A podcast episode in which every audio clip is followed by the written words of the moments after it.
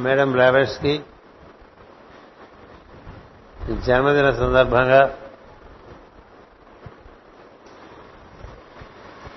ఏర్పరచుకున్నటువంటి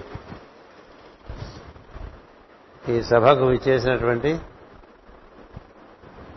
సోదర సోదరి మండలందరికీ కూడా ఆగస్టు పన్నెండవ తారీఖున తెల్లవారుజామున రెండున్నర గంటలకి జన్మించడం జరిగింది. యుక్రెయిన్ అనేటువంటి ప్రాంతంలో రష్యా దేశంలో ఆమె జనించారు జన్మించారు. ఒక రాజ కుటుంబానికి సంబంధించినటువంటి వారు బ్లావెట్స్కి అత్యంత భోగభాగ్యములే కాక వీరోచితమైనటువంటి జ్ఞానం కలిగి ఉండేటువంటి వారు. అలాంటి ఒక ఉన్నతము సంస్కారవంతమైనటువంటి కుటుంబంలో మేడం బ్లాబెట్స్కి జన్మించడం సార్ సంభవించింది. అలా పన్నెండు ఆగస్టు పద్దెనిమిది వందల ముప్పై ఒకటో సంవత్సరంలో జన్మించిన ఆమె.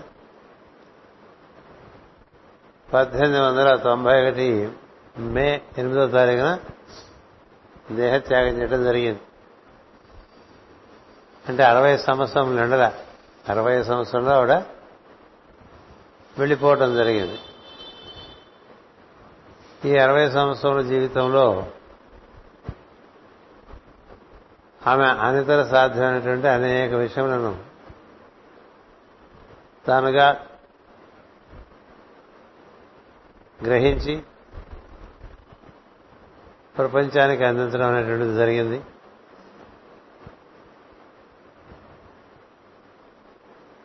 ఆమె గనక భారతదేశంలో పుట్టి ఉంటే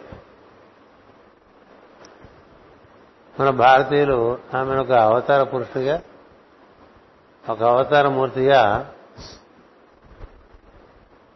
బాగా పూజలు చేస్తూ ప్రపంచానికి ఎక్కువగా అందించగలిగి ఉండేవారు. ఎందుచేతంటే భారతదేశంలో కాస్త కూస్తో ఆత్మ సంపద పొందినటువంటి వారందరికీ కూడా ఈ దేశం చాలా కృతజ్ఞతలు తెలుపుతూ వారిని ఆరాధిస్తూ వారిని ప్రశంసిస్తూ వారు చేసినటువంటి కార్యములను కొనియాడుతూ అలా శాశ్వత కీర్తివంతులుగాను కీర్తిశేషులుగాను నిలబెట్టేటువంటి లక్షణం భారతదేశంలో ఉన్నది.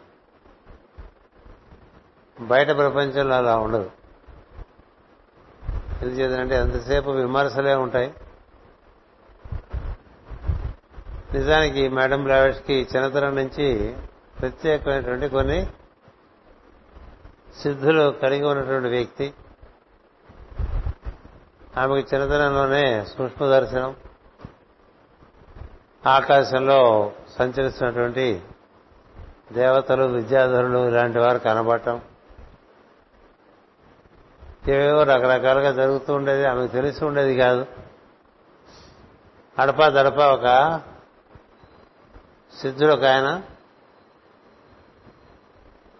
రాజపుత్రుడు చిన్నతనం నుంచి అప్పుడప్పుడు అప్పుడప్పుడు తన ఊహల్లో కనిపిస్తూ ఉండేవాడు. చిన్నతనంలో ఆమెకి స్నేహితురాలు ఆమె కనిష్ట సోదరియే తనకన్నా రెండేళ్ళ తర్వాత తనకు చెల్లెలు పుట్టింది.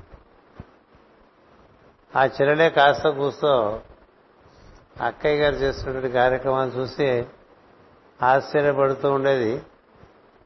ఆమె కొన్ని విషయాలు నోట్ చేయటం వల్ల చిన్నతనం నుంచే ఆమెకి విధమైనటువంటి కొన్ని ఇతరులకి కనబడనివి కనబడటం ఇతరులకు వినబడనివి వినబడటం ఇలాంటివన్నీ ఉండేవి. రాజరికపు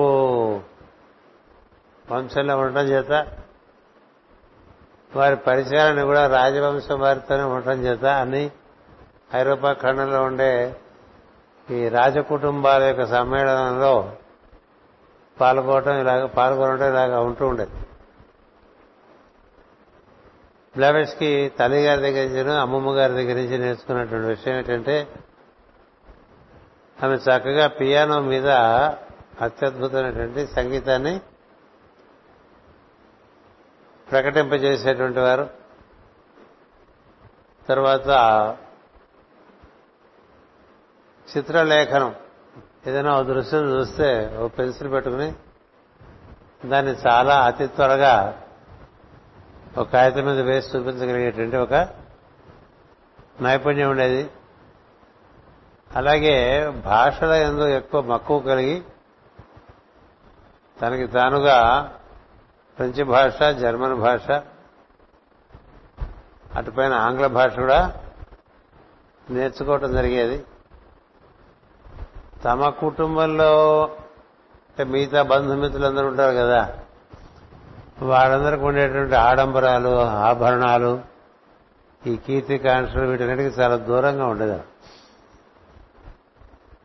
వాళ్ళ అమ్మమ్మ గారింటో ఎక్కువగా పెరగటం చేత అక్కడ చాలా పెద్ద లైబ్రరీ ఒకటి ఉండేది. ఆ లైబ్రరీలో పుస్తకాలు అవి తీసి పాతవన్నీ ఏవో చదువుకుంటూ ఉండేది. తల్లి తర్వాత తల్లి గారి తల్లి బాగా ప్రోత్సహిస్తుండేవారు తండ్రి గారు ఉద్యోగరీత్యా అంటే ఆయన సైన్యంలో పెద్ద అధికారిగా ఉండేవారు. ఆ రోజుల్లో చాలా అలజడి అలజడిగా ఉండేది ఐరోపా ఖండం అంతా కూడా. ఎప్పుడు ఎక్కడో ఏదో రకమైన యుద్ధాలు అలా ఉంటుంది మాటి మాటికి బదిలీ బదిలీలు అవుతూ ఉంటే ఈమె ఈమె తల్లి చెల్లెలు అమ్మమ్మ గారింటో చాలా కాలం ఉండటం జరిగిపోయింది.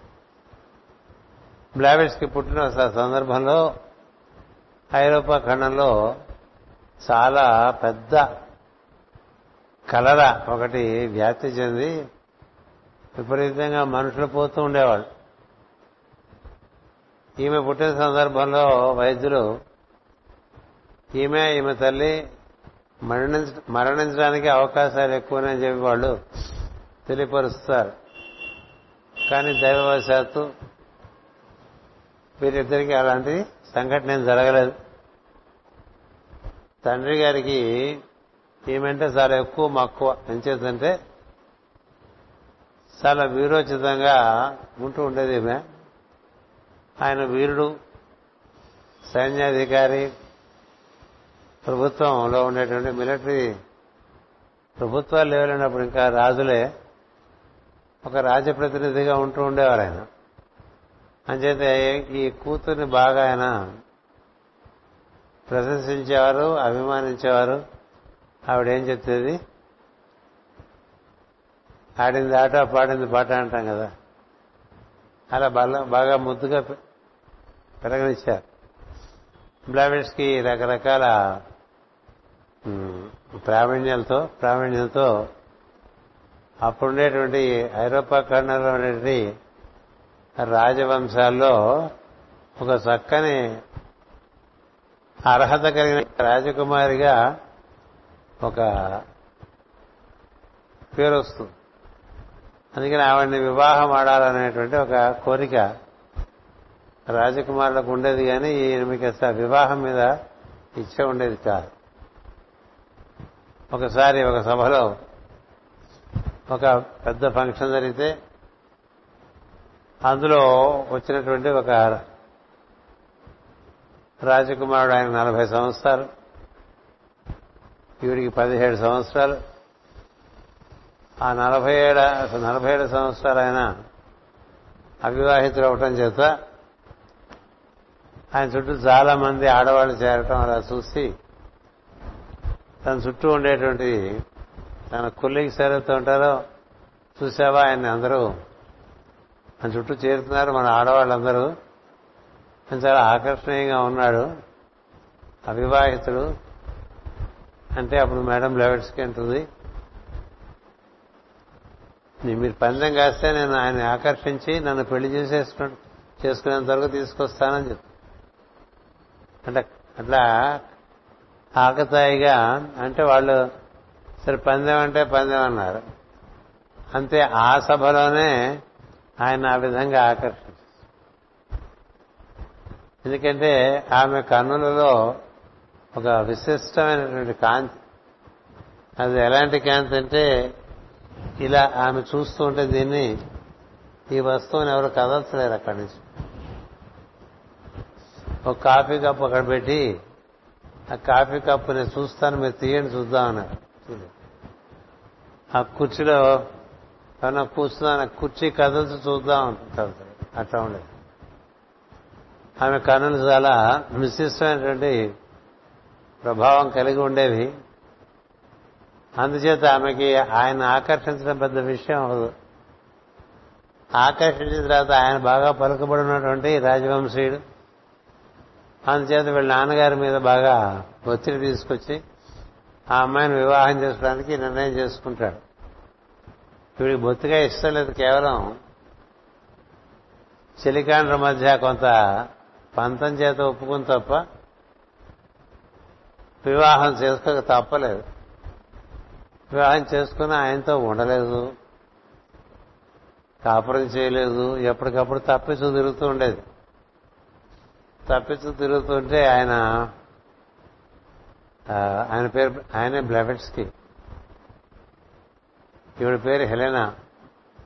అంచేత నాన్నగారితో ఒక సమావేశం ఏర్పాటు చేసి నేను మిమ్మల్ని వివాహం చేసుకునే ఉద్దేశంతో మీ దగ్గరికి చేరలేదు. ఏదో ఆ సందర్భంలో అలా జరిగిపోయింది. నా జీవితానికి వేరే ప్రయోజనం ఒకటి ఉంది. అందుచేత మీరు అనుమతిస్తే మిమ్మల్ని నేను భర్తగా ఆ జన్మాంతం అంగీకరిస్తాను కానీ మీతో ఎప్పుడూ ఉండనని చెప్పి. చేత ఆమె అవివాహితగానే కన్యగానే ఉండిపోయింది చెడు చివరి వరకు కూడా. ఆయన కూడా మొదట్లో ఒప్పుకోలేదు కానీ తర్వాత తర్వాత ఒప్పుకోవడం జరిగింది. అందుచేత ఆమె పేరుకి ఆయన పేరు జోడించి హెలెనా పెట్రోవా బ్లావెట్స్కి అనేటువంటి పేరు ఖాయం చేసి ఆ విధంగా హెలనా పెట్రోవా బ్లావిట్స్కి హెచ్పిబి అనేటువంటిది ప్రపంచానికి బాగా పరిచయం అయ్యారు ఆవిడ. చిన్నతనంలోనే బాగా పర్యాటన ఎందు ఉత్సాహం కలిగిన మనిషి. అనేక దేశాలు చూడాలి అనేక సంస్కృతులు చూడాలి అనేక విషయాలు తెలుసుకోవాలి అనేటువంటి ఆసక్తి బాగా ఉండటం చేత మొట్టమొదటగా టర్కీ ఇరాన్ గ్రీస్ దేశాలకి వెళ్ళటం జరిగింది. అటుపైన క్రమంగా యూరోప్ అంతా తిరగటం జరిగింది. లోపల ఈ ఒక హిందూ అయినటువంటి ఒక రాజపుత్రు ఒక రాజపుత్రుడు ఒక ఆయన తలపాగా పెట్టుకుని అప్పుడప్పుడు దర్శనం ఇస్తున్నట్టుగా ఉండేది. పలకరిస్తున్నట్టుగా ఉండేది. మనం కలుస్తాం మనం కలిసిన దగ్గర నుంచి నీకు నీ జీవన ప్రయోజనం అనేటువంటిది ఒకటి ఏర్పడుతుంది. దానికి నువ్వు అప్పటికి సంసిద్ధురాలుగా ఉంది కానీ అన్నట్టుగా సూచనలు వస్తూ ఉండేవాడు. సో ఆ సూచనల కోసం ఆయన ఎప్పుడు ఆవిడ ఎందుకని ఎప్పుడు ఆ దృష్టితో ఉండేది బాగా. ఉండటం చేత ఒకసారి వీరు తండ్రితోనూ తల్లితోనూ ఒక వివాహం ఏదో పెద్ద ఫంక్షన్ జరుగుతుంది లండన్లో రాజవంశీయులందరికీ. అక్కడికి వెళ్తే అక్కడ ఈవిడ ఆ ఫంక్షన్లో పాల్గొనడం ఇష్టలేక ఎక్కడైతే వివాహం జరుగుతుందో ఆ ప్రాసాదానికి ఎదురుకుండా పెద్ద ఉద్యానవనం ఉంది హైట్ పార్క్ అంటారు లండన్లో అక్కడికి వెళ్ళిపోయి ఒంటరిగా బెంచ్ మీద కూర్చుంటే అప్పుడు అక్కడికి మనం అందరం పిలిచేటువంటి పరమ గురువు మరుగు మనిషి అలా రూపు కట్టుకుని దేహం ధరించి తన దగ్గరికి వస్తారు. అప్పటి నుంచి అప్పటికి ఆవిడకి ఇరవై ఏళ్ళు. ఇది ఎప్పుడు జరిగిందంటే పంతొమ్మిది వందల ముప్పై పద్దెనిమిది వందల ముప్పై ఒకటిలో ఆవిడ పుడితే పద్దెనిమిది వందల యాభైలో జరుగుతుంది. పంతొమ్మిదేళ్ళు నిండిందిరా జరుగుతుంది. ఇరవై సంవత్సరం నడుస్తున్నప్పుడు జరుగుతుంది. అప్పటి నుంచి ఆమెకి శిక్షణ ఇవ్వడానికి ఆమెను క్రమంగా ఒక సిద్ధ మార్గంలో హిమాలయాల్లో ఉండేటువంటి శ్రావస్తి గుహలకు తీసుకెళ్ళడం జరిగింది. మేడం బ్లావెట్స్కి శ్రావస్తి గుహల్లో ఒక సంవత్సరం పాటు ఉండటం జరుగుతుంది. అప్పుడు బంధుమిత్రులందరికీ కూడా ఈవిడ ఏమైపోయింది అని ఒక ఒక భయం. ఏమైపోయింది అనే భయం చేత వాళ్ళ ఆందోళన చెందుతూ అక్కడ ఇక్కడ వెతుకుతుంటే ఒక తెల్లని కవర్లో ఓ చక్కని దస్తూరితో మీరెవరు? హెలనా గురించి భయపడక్కర్లేదు బాధపడక్కర్లేదు. ఆవిడ సురక్షితంగా ఉంది. ఓ సంవత్సరం తర్వాత తిరిగి మీ అందరిలోకి వస్తుందని చెప్పి చెప్పడం జరుగుతుంది. ఆ సంవత్సరము హిమాలయాల్లో ఆమెకు మరుగు మహర్షి దేవా మహర్షి అనేక అనేకమైనటువంటి అతి ప్రాచీనమైనటువంటి గ్రంథములను పరిచయం చేస్తారు. ఆ గ్రంథాలు ఈ భూగోళం మీద అత్యంత ప్రాచీనమైన గ్రంథాలు. అవన్నీ సంసార్ అనేటువంటి భాషలో లిఖించబడి హిమాలయాల్లో పరిక్షిప్తం చేయబడి ఉంటాయన్నమాట. వాటిని అన్నింటినీ బోధించి అవి అర్థం కాకపోతే వాడికి ఆమె మెదడును రోజు బాగా మర్దన చేసేవాట కుతుమి మహర్షి. చాలా బాధగా ఉండేదిట. వెనక పట్టుకుని మెదడుని అలా పిండేవాట. ఒక నెల రోజులు పిండిన తర్వాత ఆ మెదడులోకి ఆ విషయాలు ఎక్కడానికి కావాల్సిన అర్హత సంపాదించుకుంటారు ఆ విషయాలని తెలుసుకుని అటుపైన భారతదేశం నుంచి మళ్ళీ రష్యా దేశం వచ్చి అక్కడి నుంచి జర్మనీలోనూ అక్కడ ఇక్కడ రకరకాల ప్రదేశాలకి పరమ గురువుల ఆదేశం బట్టి అలా కొన్నాళ్ళ పాటు పర్యటన చాలా చేస్తూ ఉంటారు. ఈ పర్యటన ఎంతవరకు సాగిందంటే పద్దెనిమిది వందల డెబ్బై మూడు అంటే పద్దెనిమిది వందల ముప్పై ఒకటిలో పుడితే డెబ్బై మూడు వరకు సాగింది. అంటే ఆవిడకి నలభై రెండవ సంవత్సరం వచ్చేప్పటికి భూగోళం మీద అనేక అనేక ప్రదేశాల్లో కాబట్టి ఐరోపా ఖండంలో చాలా ప్రదేశాలకు వెళ్ళారు. ఆస్ట్రేలియా వెళ్ళారు న్యూజిలాండ్ వేరు వెళ్ళారు. అమెరికా వెళ్ళటం జరిగింది. అమెరికాలో అక్కడి నుంచి మెక్సికో దక్షిణ అమెరికా కూడా వెళ్ళటం జరిగింది. ఆండేస్ పర్వతాలని దక్షిణ అమెరికాలో ఉంటే అక్కడ కూడా వెళ్ళటం జరిగింది. పద్దెనిమిది వందల డెబ్బై మూడవ సంవత్సరం వచ్చేసరికి ఆమెను కోరి న్యూయార్క్లో ఉండేటువంటి ఒక పెద్ద న్యాయవాది అయినటువంటి కల్నల్ ఆల్కాట్ అని ఆయనకి పరిచయం చేసుకోమని చెప్తారు పరమ గురువులు. ఆయన బాగా ఈ న్యాయవాది వృత్తి అంది ఎంత కీర్తి ప్రతిష్టలు ఉన్నాయో అంత ఆసక్తి ఈ భూతములు ప్రేతములు పిశాచములు ఈ స్పిరిట్స్ వీటిని పాశ్చాత్య దేశాలకు ఎక్కువ. చచ్చిపోయిన వాళ్ళని పిలిచి వాళ్ళ ద్వారా చాలా ఇన్ఫర్మేషన్ తెచ్చుకోవటం ఇటువంటి స్పిరిట్ మీడియంషిప్ అని ఉండేది. ఇటువంటి విషయాల్లో బాగా ఆయన కృషి చేస్తూ ఉండేవారు అవగాహన చేసుకోవాలని. అక్కడ వాళ్ళందరూ ఈ స్పిరిట్ మీడియంస్ అందరూ ఎలా ఉంటారంటే మన దేశంలో పూనకం వచ్చిన వాళ్ళు ఎలా ఉంటారో అలా. ఈ పూనకం వచ్చిన వాళ్ళకి ఆ పూనకం ఉన్న కాసేపు ఏవో వాళ్ళకు కూడా తెలియని విషయాలు ఏవో చాలా చెప్పేస్తారు. పూనకం అయిపోయిన తర్వాత వాళ్ళు మామూలుగా ఏమీ తెలియని వాళ్ళుగానే ఉంటారన్నమాట. ఆ ఫినామినా ఏమిటంటే తెలియాలని కాల్కాట్ చాలా కృషి చేస్తుంది. అలాగే భూతాలు ప్రేతాలు దయ్యాలు ఇట్లాంటివన్నీ ఉన్నాయని ఎక్కడైనా తెలిస్తే ఆ ప్రదేశాలకు వెళ్ళి అక్కడ తెలుసుకోవాలనే ప్రయత్నం చేస్తుంది అందుకని అప్పుడు మేడం లెవెట్స్కి ఈ విషయాలు తెలిసి ఆయన దగ్గరికి వెళ్ళి ఆయన పరిచయం చేసుకుని నేను నీకు కొన్ని కొన్ని నిజమైనటువంటి స్పిరిచువల్ డైమెన్షన్స్ చూపిస్తాను. ఈ వదిలేసేవని చాలా చౌకబారు విషయాలు. ఒక దివ్యమైన కార్యం మనం నిర్వర్తించుకోవచ్చు అని చెప్పి ఆయన దగ్గర తనకునేటువంటి విద్యలను ప్రదర్శిస్తుంది ప్రదర్శించి ఇవి ఇట్లా ఏవో భూతాలు ప్రేతాలు పిశాచాలు పట్టుకుంటే చెప్పే విషయాలు కావు. దివ్యమైనటువంటి పురుషుడు శాశ్వతంగా ఈ ప్రపంచంలో ఉండే పర్వత శ్రేణులో ఉన్నారు. వారికి కలిగి ఉన్నంత జ్ఞానం ఎవరికీ లేదు. వారు చెప్పిన జ్ఞానాన్ని మనం ప్రపంచానికి అందించవచ్చు. అందుచేత ఈ విషయంలో నీ సహకారం కోరమని నన్ను నేను ఎవరిని అనుసరిస్తున్నానో ఆయన నాకు నిర్దేశించడం వల్ల నేను నీతో కలిసి పనిచేయడానికి పూనుకున్నానని.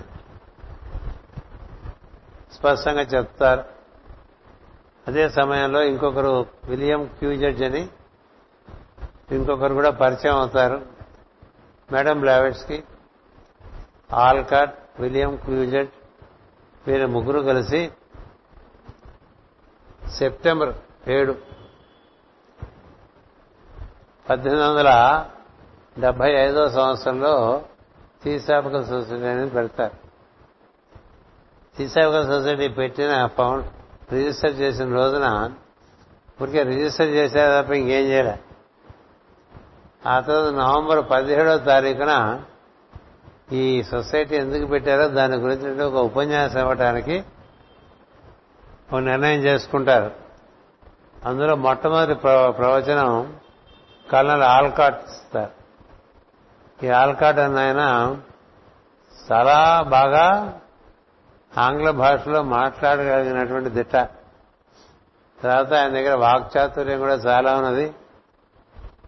అద్భుతంగా ఎదుటి వారిని ఆకట్టుకుని తను చెప్పే విషయం సత్యమని వాళ్ళు నమ్మేంతగా చెప్పగలనమాట.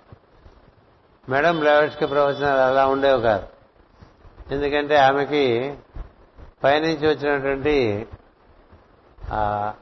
డైరెక్షన్స్ అందుకుని ఆ విషయాలు ప్రస్తుతం ప్రస్తుతింపచేయడమే తప్ప క్లోజ్ సర్కిల్స్లో మాట్లాడటమే తప్ప లార్జ్ గ్రూప్స్తో మాట్లాడేటువంటి ఏమంటారు దాన్ని ది ఆర్ట్ ఆఫ్ స్పీకింగ్ తక్కువ. కానీ భాషా ప్రావీణ్యం చాలా ఎక్కువ. తర్వాత దివ్య విషయంలో అందుకోవటంలో ఆమె మేధస్సు చాలా చురుగ్గా పనిచేస్తుంది. అటుపక్క విషయాలన్నీ ఆమెకు అందినంత బాగా ఎవరికి అందవు. ఆల్కట్ విషయం కూడా అంతే. అక్కడి నుంచి ఆవిడ పట్టుకొచ్చిన సమాచారానికి ఆమె రాసిన దానికి ఈ ఆల్కాట్ గారు తనగా అవగాహన చేసుకుని వాళ్ళిద్దరూ కలిసి ప్రవచనాలు ఇస్తూ ఉంటారు. అలా జరుగుతూ ఉండేది. అందులో భాగంగా వాళ్ళిద్దరిని భారతదేశం వెళ్ళమని చెప్పడం జరుగుతుంది డెబ్బై ఐదులో. అప్పుడు భారతదేశం రావడానికి వీళ్ళు అమెరికన్ సిటిజన్స్ అవుతారు.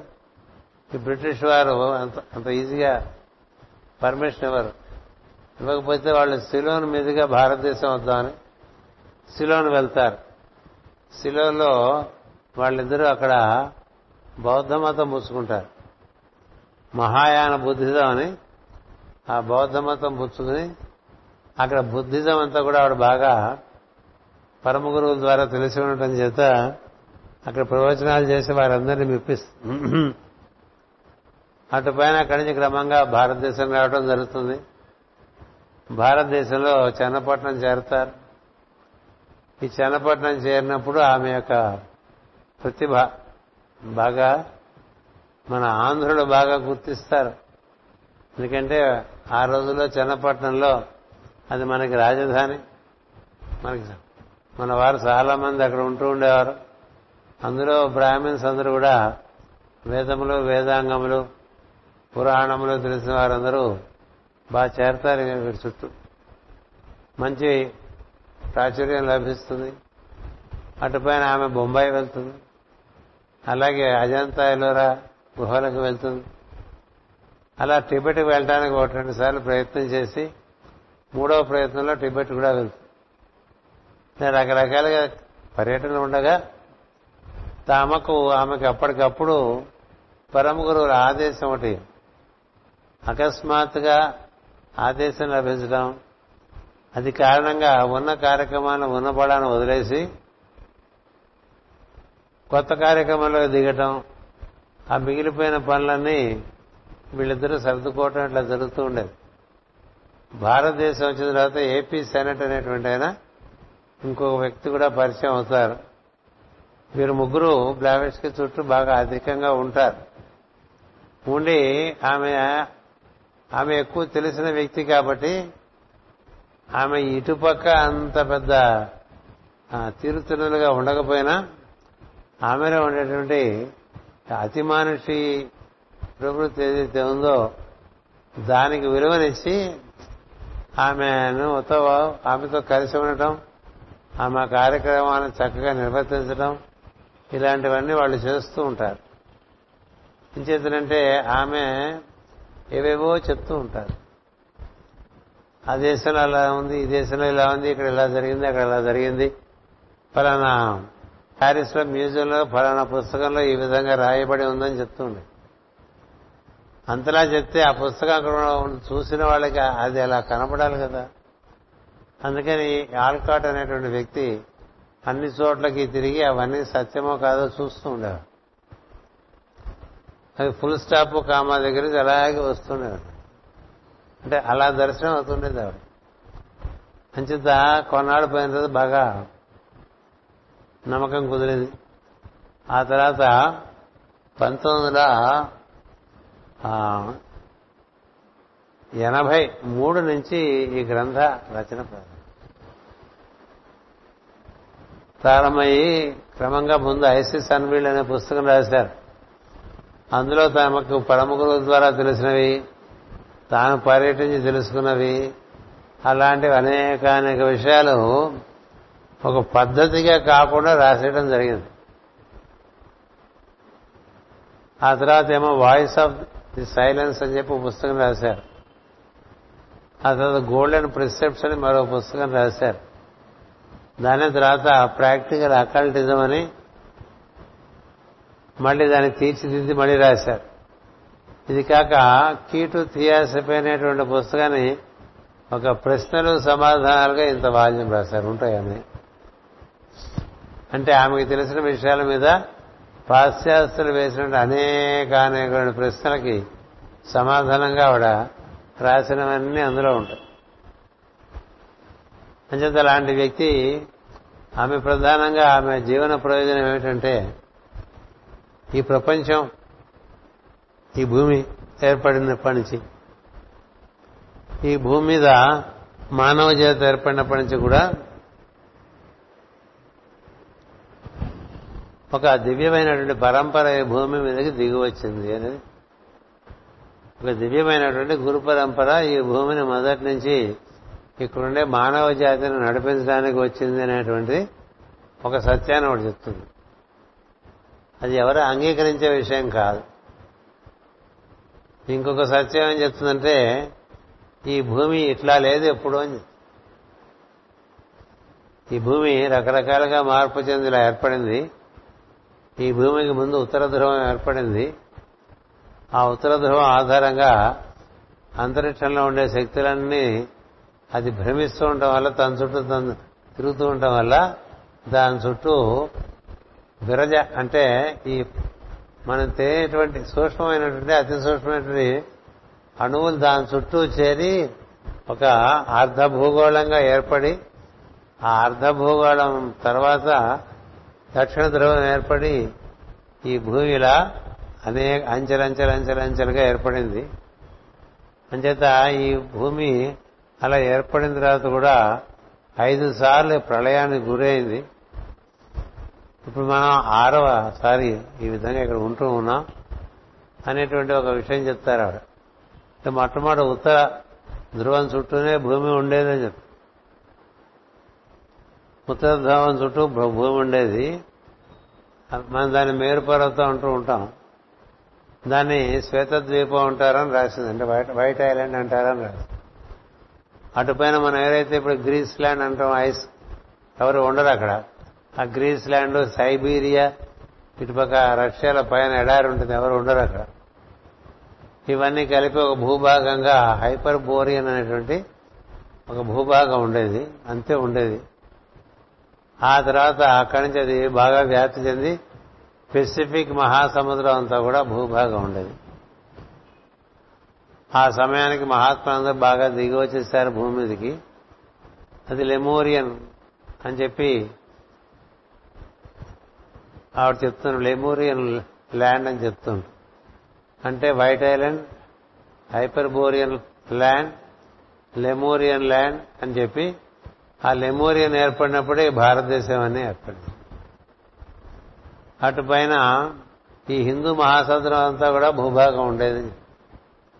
దక్షిణ అమెరికా వరకు కూడా భూభాగం ఉండేది పసిఫిక్ నుంచి ఇలా హిందూ మహాసముద్రం మీదుగా అట్లాంటిస్ దక్షిణ అమెరికా ఇవన్నీ కూడా ఒక్క భూఖండంగా ఉండేది. అది చాలా పెద్ద భూభాగం అప్పుడు అది అదంతా జలం అయిపోయినప్పుడు మనం ప్రస్తుతం ఏదైతే అట్లాంటిస్ సముద్రం ఉంటున్నామో అక్కడ భూభాగం ఉండేది. అట్లాంటిస్ మునిగిపోయిన తర్వాత ఇప్పుడు ఇప్పుడు ఉన్నటువంటి భూభాగం మనకి ఏర్పడిందని చెప్తుంది ఇవి ఎవరు మనకి మనకి మన పురాణాల్లో ఉన్న విషయమే కానీ అంత ప్రాచుర్యంలో అది లేదు. మనకి రకరకాల వర్షాలు భరత వర్షే అంటూ ఉంటాం కదా జంబూ ద్వీపే అంటూ ఉంటాం. వర్షాలని ద్వీపాలని ఇలా మనకి ఇచ్చారు కానీ వాటి గురించి తెలిసిన వాళ్ళు ఎవరు లేరు. ఆ విధంగా ఆవిడ బాగా తెలియపరిచారు. అంతేకాదు ఈ భూమి మీద ఉండే మానవ జాతి మొదటి నుంచి ఉన్న వాళ్ళే ఇప్పుడు ఉన్నారు. కొంతమంది ఏదో ఊర్ధలోకాలకు వెళ్ళారు తప్ప వీరంతా మొదటి నుంచి వచ్చినటువంటి వాళ్ళే అని చెప్తారు. కోటి ఎనభై లక్షల సంవత్సరముల మానవ జాతి చరిత్ర ఉంది భూమి మీద పద్దెనిమిది మిలియన్స్ అని చెప్తారు. మూడు కోట్ల సంవత్సరాల భూగోళం చరిత్ర ఉంది ఈ భూగోళం ఘనీభవించి అప్పుడైంది. అది సూక్ష్మ నుంచి క్రమంగా ఏర్పడటానికి ఒక బుడగలాగా ఏర్పడి అది బురదలాగా ఏర్పడి అది ఘనీభవించడానికి ఎన్నో సంవత్సరాలు పట్టిందని చెప్తారు మనకు అవన్నీ కర్దమ ప్రజాపతి కథలుగాను ధ్రువుడు కథలుగాను మన వారు సంకేతించారు. ఆవిడ అవన్నీ చాలా వివరంగా చెప్పుకుంటూ వస్తారు. అది ప్రపంచానికి కను భారతీయులు కూడా కనువిప్పే ఎందుకంటే మనం ఏదో చిన్న చిన్న ఉపాఖ్యానాలు పట్టుకుని మనకంతా తెలుసు అనుకుంటాం తప్ప ఈ భూమి చిట్ల ఆమె వివరించినంత బాగా ఎవరు వివరించలేదు అని చెప్పడంలో అతిశయోక్తి లేదు. ఇట్లా పొరల పొరలుగా పొరల పొరలుగా ఈ భూమి ఏర్పడింది. ఈ భూమి మీద మానవ జాతి కూడా ఇప్పుడు ఉన్నట్లుగా ఇదివరకు లేదని చెప్పి. అనేక అనేక రూపములో బ్రహ్మదేవుడు ప్రయోగం చేసి చివరికి రూపాన్ని స్థిరపరిచాడని మనకు ఒక్కొక్క సమయంలో ఒక్కొక్క రకమైనటువంటి ఆకారాలు ఉండేవి అనేటువంటి విషయాన్ని బాగా మొదటి నుంచి ఏ విధంగా రూపాలన్నీ మారుకుంటూ వచ్చి ప్రస్తుతానికి ఈ రూపం ఉందో చెప్తుంది ఆవిడ. చాలా అద్భుతంగా ఉంటాయి అవన్నీ. అంటే ఒక సమయంలో మానవ రూపానికి అనేక అనేక అనేటువంటి ప్రయోగాలు జరిగినాయి. రెండు తలలు నాలుగు చేతులతో కొన్నాళ్ళు జీవరాశం రెండు తలలు. మనకి ఇప్పుడు రెండు తలలు లోపల ఒక తలలోనే రెండు తలలు అయితే. కదా? లోపల కోటి బయట కోటి ఉంటుంది కదా మనకి రెండు తలలు. రెండు బాగా ఉంటాం కదా రెండు ద్వంద్వాలకి రెండు తలలు ఉండేవి. నాలుగు చేతులు ఉండేవి. ఆ తర్వాత కొన్ని ఒక్కొక్క కాలంలో తల ఇక్కడ మనకి పొట్టలో ఉండేది. పొట్టలో తల.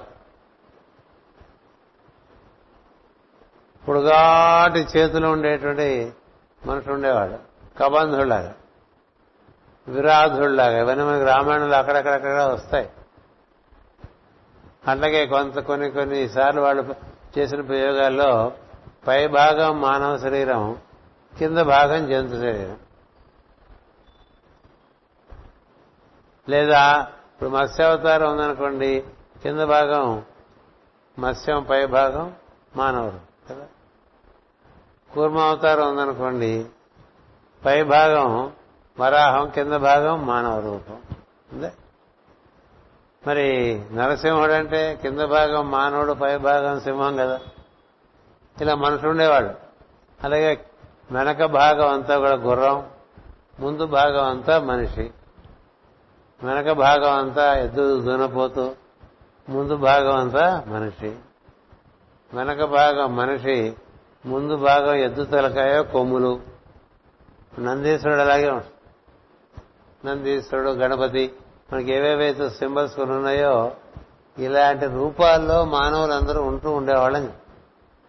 అస్సలు మొట్టమొదటి అయితే అందరూ కూడా గుండ్రంగా ఉండేవాళ్ళ అంటే ఇక్కడి నుంచి ఇక్కడ వెళ్ళాలంటే ఇట్లా గొర్రె దొల్లుకుంటూ వెళ్ళిపోవటం ఇలా వెళ్ళాలంటే దొర్లుకుంటూ వెళ్ళిపో మీరు చూడండి ఇప్పుడు సినిమాలో చైనాలో చూపిస్తారు కుంకు పాండా.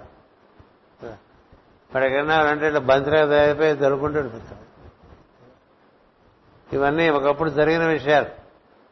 అలాగే ఈ జురాసిక్ పార్క్ ఇప్పుడు ఏదో చాలా అద్భుతం అని చెప్పుకుని ఉంటారు కదా. ఇవన్నీ కూడా అంతరిక్షం యొక్క ప్రభావం మన మీద పడటం వల్ల ఒకప్పుడు చాలా పెద్ద పెద్ద పెద్ద బలులు ఉండేవి. ఇప్పుడు చిన్న చిన్న చిన్నవి అయిపోయింది ఆకారాల్లో మార్పులు వచ్చినాయి. రకరకాల కాలాల్లో రకరకాల సైజుల్లో మనుషులు ఉండేవాళ్ళు. ఇరవై ఎనిమిది అడుగుల మనుషులు ఉన్నారు ఒకప్పుడు. అటు పైన ఇరవై ఒక్క అడుగుల మనుషులు ఉండేవాళ్ళు. పద్నాలుగు అడుగులు ఎత్తునే మనుషులు ఉండేవారు. ఇప్పుడు ఏడు అడుగుల మనుషుల వరకు ఉంటున్నారు. అందుకనే ఇప్పటికి కూడా ఈస్టర్ ఐలాండ్స్ మీకు వెళ్తే అక్కడ వాళ్ళ ప్రాచీన పూర్వీకులు అని చెప్పి వాళ్ళు కొన్ని కొన్ని రాతి చక్కడాలు అక్కడ ఉంటాయి. అక్కడ ఒక్కొక్క మనిషి ఇరవై ఎనిమిది అడుగులు ఉంటాడు. చెప్పు.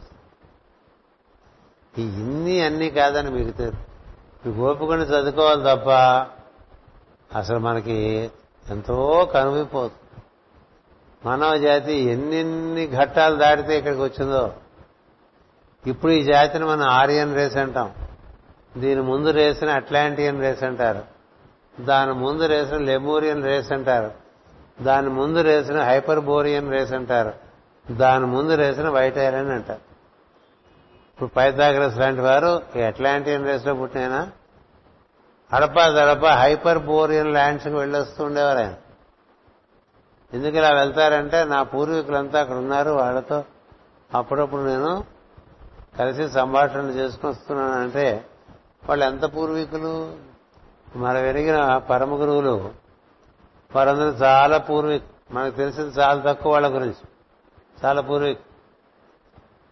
ఆవిడ చెప్తారు ఈ పరంపర ఈ భూమి మీద కోటి ఎనభై లక్షల సంవత్సరాల నుంచి ఉంది. అందులో మనకు తెలిసిందంతా. ఇది ఒక అంటే భూమి మానవ జాతి ఎన్నో రకములుగా పరిణామం చెందితే ఈ విధంగా తయారైంది. ఏ ఏ మన్వంతరాల్లో ఏవేవి ఎట్లా ఎట్లా జరిగినాయో చెప్పడానికి ఆవిడ first round second round third round fourth round fifth round అట్లా చెప్పుకుంటూ వచ్చారు. మనకి మన పురాణాల్లో మన్వంతర అని ఉంటాయి. కానీ ఆ మన్వంతర కథలు వరుసగా చెప్పుకుంటూ ఎక్కడ రాదు. అక్కడక్కడ అక్కడ అక్కడ రిఫరెన్స్ ఇస్తూ ఉంటారు తప్ప ఇప్పుడు ఒకసారి సావర్ణి మనువు వేళ అంటారు. అంటే సావర్ణి మనువు అంటే రాబోయే మనకి మళ్ళీ రాబోయే మనవంతరం అలాగే రైవత మనువు అంటారు. మనకు ఉన్న మనువులు స్వయంభువ స్వారోచిష ఉత్తమ తామస రైవత చాక్షుష వైవస్థత ఇప్పుడు ఏడో మన్వంతరంలో మనం ఉన్నాం. ఈ మన్వంతర కథలు ఈ రౌండ్స్ ఇవన్నీ ఏ విధంగా ఏర్పడతాయో చంద్రుడు తిథులతో లింకప్ చేసేసి అన్ని చెప్పారనమాట అనేక అనేటువంటి తాళం చెవులు ఒకనొక సమయంలో మానవ జాతిలో కామవాంఛ ఉండేది కాదుట. అప్పుడు మనుషులు పుట్టే తీరు వేరుగా ఉండేది. కళ్ళలోంచి మనుషులు పుట్టేవాళ్ళు చెమటలోంచి మనుషులు పుట్టేవాళ్ళు భావంలోంచి మనుషులు పుట్టేవాళ్ళు ఇలా పుట్టుకుంటూ వచ్చారని అండజములు శ్వేతజములు ఇలా మానస పుత్రులు ఇట్లా ఇట్లా ఇట్లా చెప్పుకుంటాం. అంటే మిమ్మల్ని మన్ని ఈ లోకం నుంచి వేరే లోకంలో తీసుకుపోతే మనకి ఎప్పుడు ఎన్నడూ వినని విషయాలని చెప్పు. వీటన్నిటికీ ఒకటే చెప్తుంది. ఇవన్నీ మీరు వెళ్ళి హిమాలయాల్లో ఉండేటువంటి రహస్య గుహల్లో ఉండేటువంటి గ్రంథాన్ని పరిశీలిస్తే కనపడతాయని చెప్తుంది. ఎవడు వెళ్ళగలడు? ఎవడికి దారి చూపిస్తారు? ఎవరు చెప్పగలరు?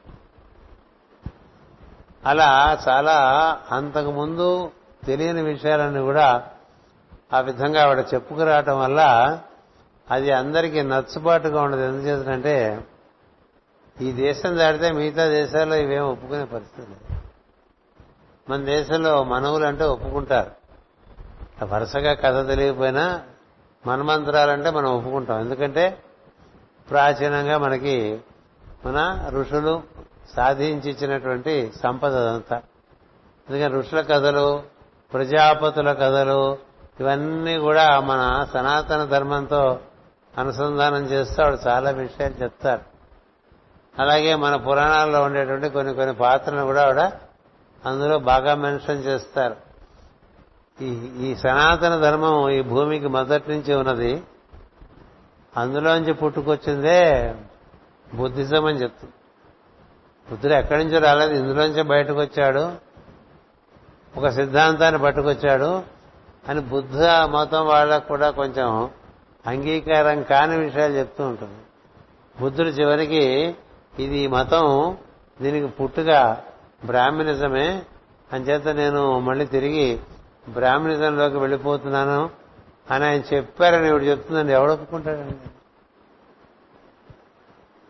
ఒప్పుకుంటాడు. మనం కూడా చెప్తూ ఉంటాం అప్పుడప్పుడు వింటూ ఉంటాను నేను కూడా. అరవింద మహర్షి పాండిచ్చేరి వెళ్ళి అక్కడ దివ్య కార్యాలు ప్రారంభించడానికి ముందు కుంభకోణం వెళ్ళి సివి గారు కలిశారనేటువంటి ఒక నానుడు ఉంది. అది మనం చెప్పుకుంటాం కానీ పాండిచ్చేరిలో చెప్పుకోరు. ఎందుకంటే వాళ్ళకి అదంతా రుచికరంగా ఉండదు కదా. మా గురువు గారు మీ గురుగారు దగ్గరికి వెళ్ళడానికి ఇటువంటి పిల్లి బుర్రలు ఉంటాయి మనకన్నీ చాలా చిన్న చిన్న బుర్రలు. ఎందుకంటే మనం ఒకటి గూడు కట్టుకుంటాం దాన్ని పగల కొడితే ఒప్పు. పైగా బుద్ధిజంకి బేస్ అంతా కూడా బ్రాహ్మణిజమే అని రాస్తున్నారు. బుద్ధిజంలో చేరి బుద్ధిజం గురించి అలా మాట్లాడితే వాడు ఒప్పుకోరు కదా? క్రిస్టియానిటీ అంతా కూడా అతుకులో బాగుంతా అని చెప్పి. అందుకని అటుపక్క ఆవిడంటే ఎవరికి క్రిస్టియానిలో క్రిస్టియానిటీలో కాపీ కొట్టిన కథలన్నీ అవన్నీ కూడా అంతకుముందు జరిగిన ఉదంతాలన్నీ క్రైస్తవుకి ఆపాదన చేశారు. వాళ్ళ ఓల్డ్ టెస్ట్మెంట్లో ఉండే విషయాలు కూడా కొత్త విషయాలేం కాదు అన్ని పాత విషయాలే ఈజిప్ట్ నుంచి గ్రీస్ నుంచి ఇండియా నుంచి ఎత్తుకొచ్చారని రాస్తుంది ఇలా మాట్లాడటం వల్ల ఏమైందంటే ఆవిడ బాగా ఈ సామాన్యంగా ఒక ఒక మీడియోకర్ మైండ్లో ఉండి కొన్ని కొన్ని కట్టుబాట్లకి కొన్ని సిద్ధాంతాలకి కొన్ని నమ్మకాలకి లోబడి ఉన్న వాళ్ళకి అవి నచ్చవు కదా? నచ్చవు. ఎట్లా నచ్చదు ఎందుకంటే మనం మంది మంది చాలా పెద్దదిగా చూపించుకుంటూ ఉంటాం కానీ ఆవిడ చాలా నిష్కర్షగా ఇలాంటి విషయాలను చెప్పడం వల్ల ప్రపంచం అంతా ఆవిడకి వ్యతిరేకంగా చాలా మంది మతాధికారులు తయారయ్యారు. ఆమెని వధించే ప్రయత్నం జరిగింది. చాలా చాలా సార్లు ఆమెను సంహరించే ప్రయత్నం కూడా జరిగినాయి. కానీ పరమ గురువుల అనుగ్రహం బాగా ఉండటం చేత అలాంటి విషయాలన్నింటి నుంచి బయటపడిపోయారు. అందుకని అప్పుడెప్పుడో మొదటి నుంచి కథల నుంచి ఇప్పుడు మానవ జాతి వరకు అన్ని ఎకరు పెట్టుకొస్తుంది. అది ఐసిస్ అన్వీల్లో ఉన్న విషయాలనే మళ్ళీ ఒక పద్ధతిలో సీక్రెట్ డాక్టర్లో మళ్ళీ చెప్పుకుంటూ వస్తారు ఆవిడ. ఆ సీక్రెట్ డాక్టర్ను చదవడానికి కష్టం ఎందుకంటే చాలా థియాలజీస్లో ఉండేటువంటి టెర్మినాలజీ అంతా తెలియాలి. తెలియకుండా అది చదవలేదు. అందుకని మీరు ఒక పేజీ చదవాలంటే ఆ పేజీలో ఏదో ఏదో ఏదో దేశాల్లో ఎప్పుడెప్పుడో జరిగిన విషయాలు ఆవిడ చెప్తారు. అందుకని నువ్వు ఆ పదాల అర్థం తెలుసుకోవడానికి ఆవిడే ఒక థైసాఫికల్ డిక్షనరీ ఒకటి తయారు చేసేసింది. ఆ డిక్షనరీలో చూసుకోవాలి. ఇది అదేమిటో అర్థం చేసుకో అప్పుడు ఆవిడ చెప్పేది అర్థం చేసుకోవాలి. అంత సులభంగా అలా ముందుకు పోవటానికి వీలుపడదు.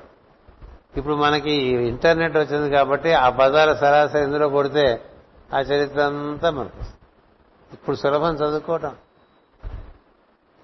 అలా చెప్పిన వాటిలో ఈ ఎంతో మంది వైజ్ఞానికంగా చెప్పిన విషయాలు ఆవిడ కాదండి ముందు మానవుడు పుట్టాడు. మానవుడి యొక్క విపరీతమైన భావాల్లోంచి అనేక అనేక జంతుజాలం పుట్టింది. అనేక అనేకమైన క్రిమికీటకాలు పుట్టుకొచ్చినాయని చెప్తుంది.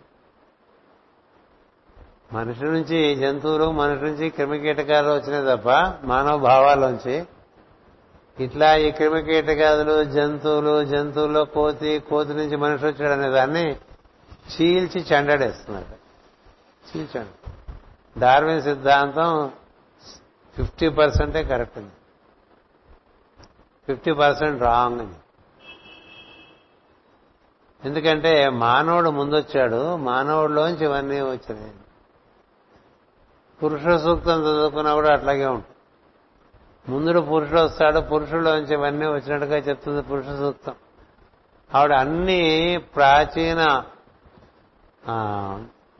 జ్ఞానపరమైనటువంటి సిద్ధాంతాలన్నింటినీ ఈ సందర్భంలో కోట్ చేసి పట్టుకొస్తాం ఇదే విషయం గ్రీక్ గ్రీకులు ఎట్లా చెప్పారు?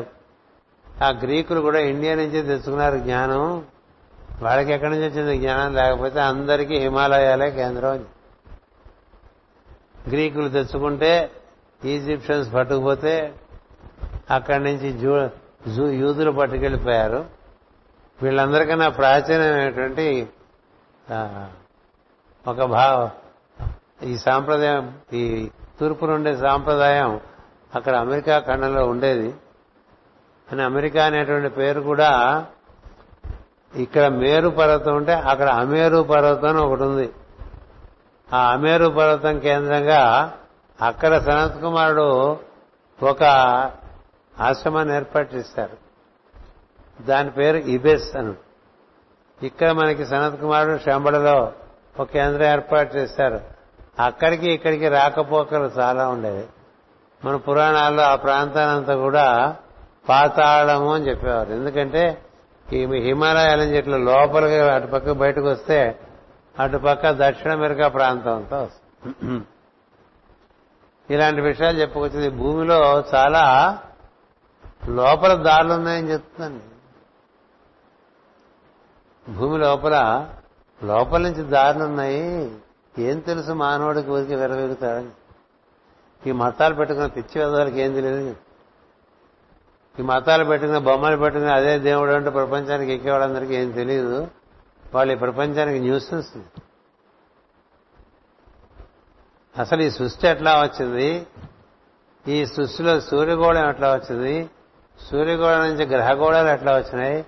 ఈ గ్రహగోళమైనటువంటి ఏదో భూమి మీదకి ఈ మానవులంతా ఎట్లా వచ్చారు? ఇది తెలుసుకునే ఉద్దేశం లేదా అని అడుగుతుంది నువ్వు ఎట్లా వచ్చావు ఇక్కడికి? మిగతా గ్రహాల్లో మా కూడా మంద గ్రహాల్లో ఉన్నట్టుగా మనుషులు ఉన్నారని చెప్తుంది అక్కడ ఉన్నారు జీవులు.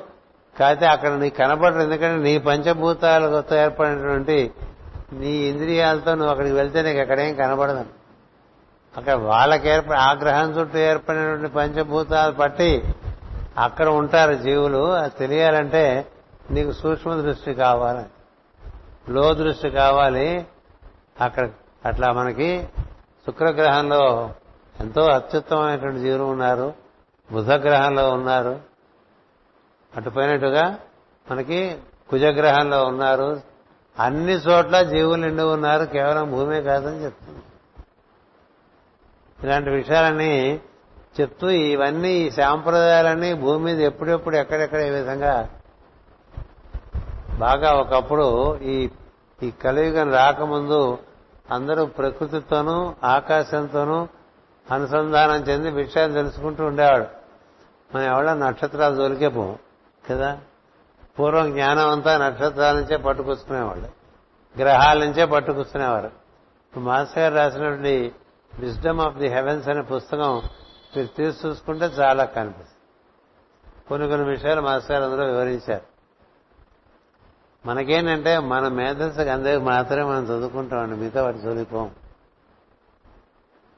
ఆ విజ్డమ్ ఆఫ్ ది హెవెన్స్లో మాస్టర్ గారు ఆ నక్షత్ర మండలాల యొక్క రూపాలు ఈ భూమి మీద ఎట్లా గర్భితం అవుతాయని చెప్పారు. సముద్రం అంటే మనకు కనిపించే సముద్రం కాదు.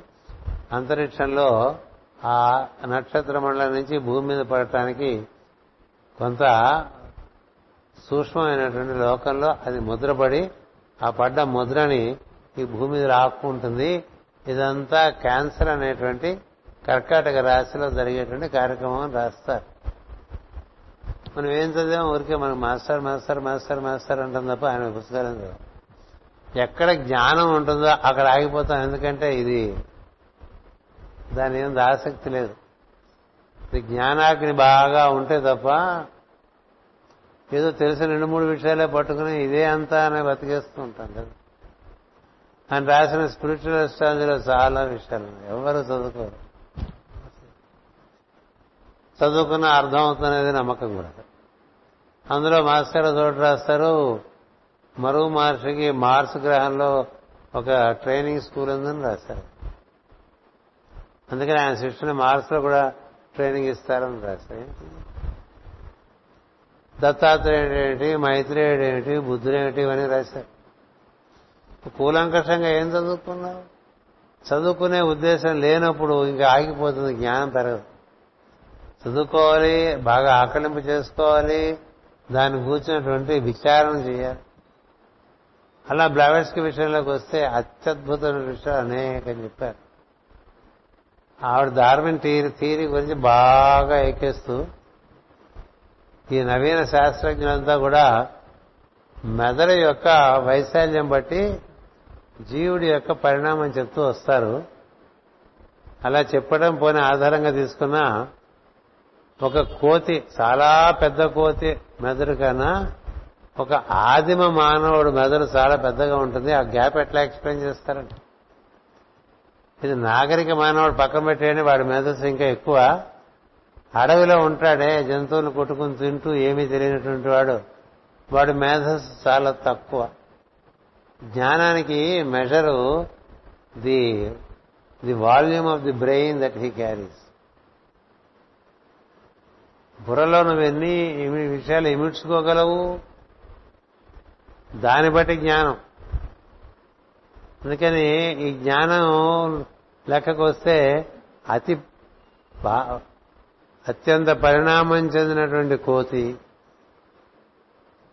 అతి తక్కువ పరిణామంలో ఉన్నటువంటి మానవుడు. వీళ్ళిద్దరి మెదడులు కంపేర్ చేసుకోండి చాలా తేడా ఉంటుంది. ఆ మెదడు యొక్క పరిణామం తెలియాలంటే కపాలం తీసుకుని చూస్తే తెలుస్తుంది రాస్తుంది.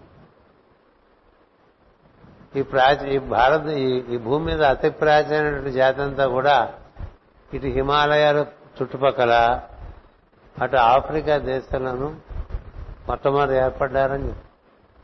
మొదట జ్ఞానం వాళ్ళకి బాగా లభించిందని చెప్పి. మనం వెరిగిన భూఖండం కూడా ఈ భూభాగం. ఇది పసిఫిక్ మహాసముద్రం మునిగిపోయినప్పుడు అలా వచ్చేసి ఈ హిమాలయాలకు అతుక్కుందని చెప్తుంది తెలుసా? దక్షిణ భారతదేశం ఉత్తర భారతదేశం కన్నా చాలా ప్రాచీనమైందని చెప్తుంది. తెలుసా మీకు? దక్షిణ భారతదేశం లెమూరియన్ ల్యాండ్కి సంబంధించింది అత్యంత ప్రాచీనమైనటువంటి నాగరికతకి సంబంధించినటువంటి భూమి అది. అది వచ్చి ఉత్తర భారతంలో జరిగింది. మొదట్లో ఈ హిమాలయాలకి ఈ దక్షిణ మధ్య ఇప్పుడు మనదైతే ఈ హస్తిన ఇవన్నీ చెప్తుంటామో అవన్నీ ఓ సరస్సుగా ఉండేది చెప్పుకోవచ్చు అందుకని దక్షిణ భారతీయులు ఉత్తర భారతీయుల కన్నా ప్రాచీనులు అని అంతేకాదు భూమి మీద జ్యోతిర్విద్య కానీ తర్వాత ఈ సంకేత విద్య అంటే సింబాలిజం. కానీ అవి దక్షిణ భారతదేశంలో తెలిసినంత ఉత్తర భారతదేశంలో తెలియదు. శాస్త్రాలన్నీ దక్షిణ భారతదేశంలోనే ముందు ఏర్పడ్డాయి తర్వాత ఉత్తర భారతదేశంకి వెళ్ళాయని చెప్పి. మనకి చాలా చదువుకుంటే అంతా మనం మనకి తెలిసినంత దానికి తలకిందులుగా ఉంటుంది. అలాగే ఈ భూమి ఈ భూమే కాదు ఈ భూమి ముందు భూమి ఉందంట. ఆ భూమి నుంచి ఈ భూమి మీదకి వచ్చాం మనం అని చెప్తాం ఆ భూమి ప్రస్తుతం చంద్రుడిలాగా పనిచేస్తుందని చెప్తాం ప్రతి గోళానికి జరిగిపోయిన గోడాలు ముందు గోడాలు ఉన్నాయని చెప్తుంది. గ్లోబ్ చైన్స్ అని. ఇప్పుడు మనం ఉన్నామంటే మన ముందు మన తండ్రి ఉన్నాడు ఆయన ముందు ఆయన తండ్రి ఉన్నాడు ఆయన ముందు ఆయన తండ్రి ఉన్నాడు. కదా?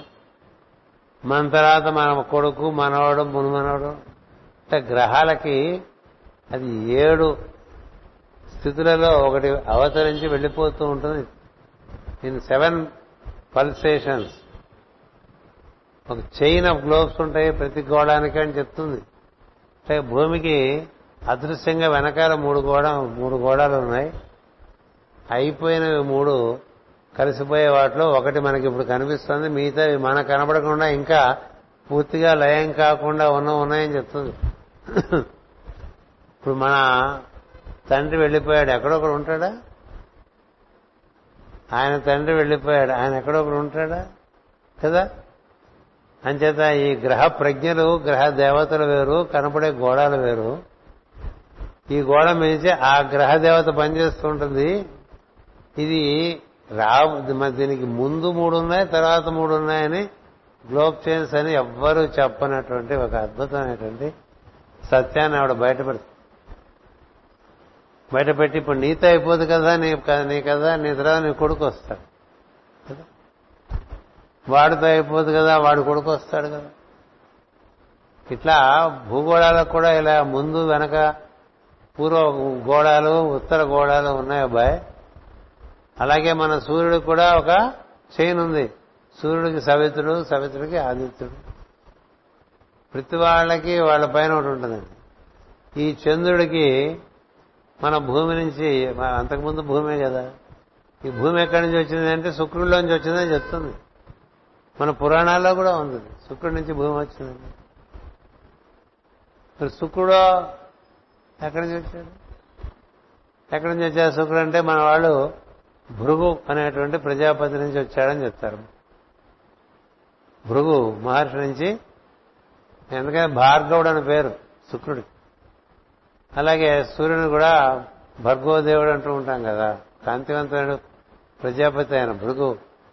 అందుకని శుక్రుడి నుంచి సూర్యుడికి దారి ఉంది శుక్రుడి నుంచి బుధుడికి దారి. ఉంది ఎందుకంటే తారాశశాంకం అనేటువంటి కథ చదువుకుంటే ఏ విధంగా శుక్రుడు ఆధారంగా చంద్రుడు బుధుని పొందుతాడో కథ.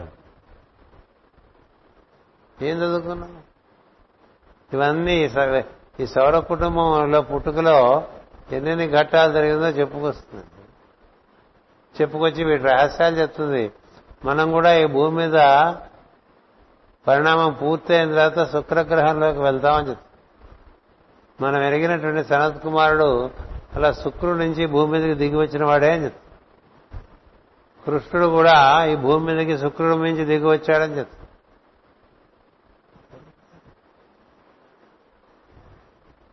మనం ప్రతి ఆకాశాన్ని బట్టి మనం ఏంటంటే ఏదైనా చిన్న విషయం ఉందో పరబ్రహ్మ దగ్గర మొదలుపెట్టేస్తాం పెట్టేస్తాం డైరెక్ట్ ఇక్కడ పడిపోయినట్టుగా చెప్పేసి ఆ క్రమం అంతా పట్టుకొచ్చి చక్కగా వివరించి ఎన్నెన్నో పురాణ గాథలకు ఆవిడ తాళం తీసిచ్చారు.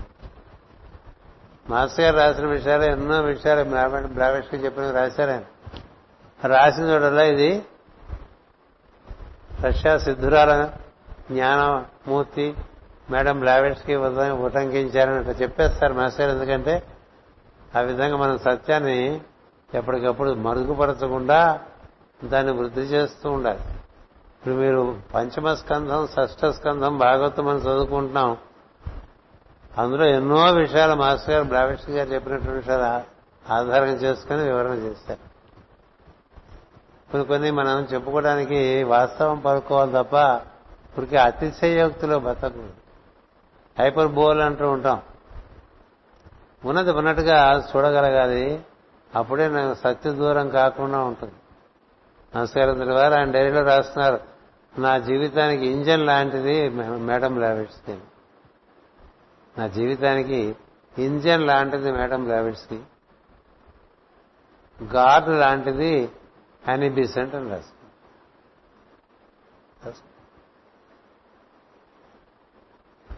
మనకి ఉండేటువంటి అభిమానం చేత ఏవేవో చెప్పుకున్నప్పటికీ సత్యాలు కూడా మనం గ్రహించి వాటిని అంగీకరించేటువంటి ఒక సద్బుద్ధి సత్యబుద్ధి మనలో ఉండాలి. లేకపోతే ఏముంది ఊరికే గాల్లో బతుకుతూ ఉంటాం.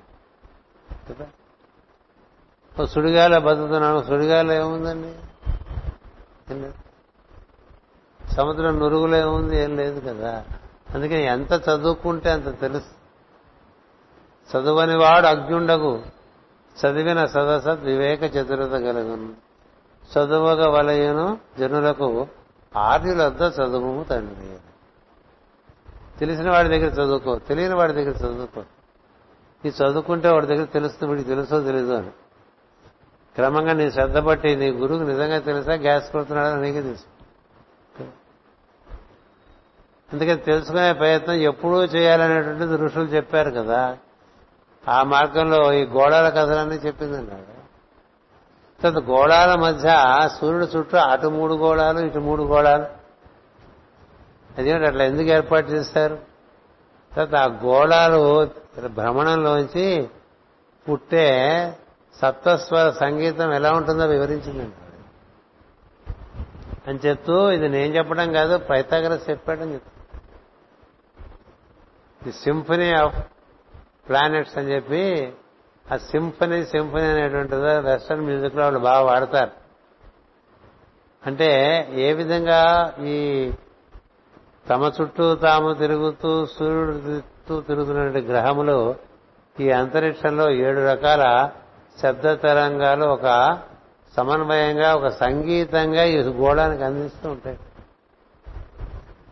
అవి ఆధారంగా ఈ భూమి మీదకి శబ్దము రంగులు రూపాలు దిగివస్తాయి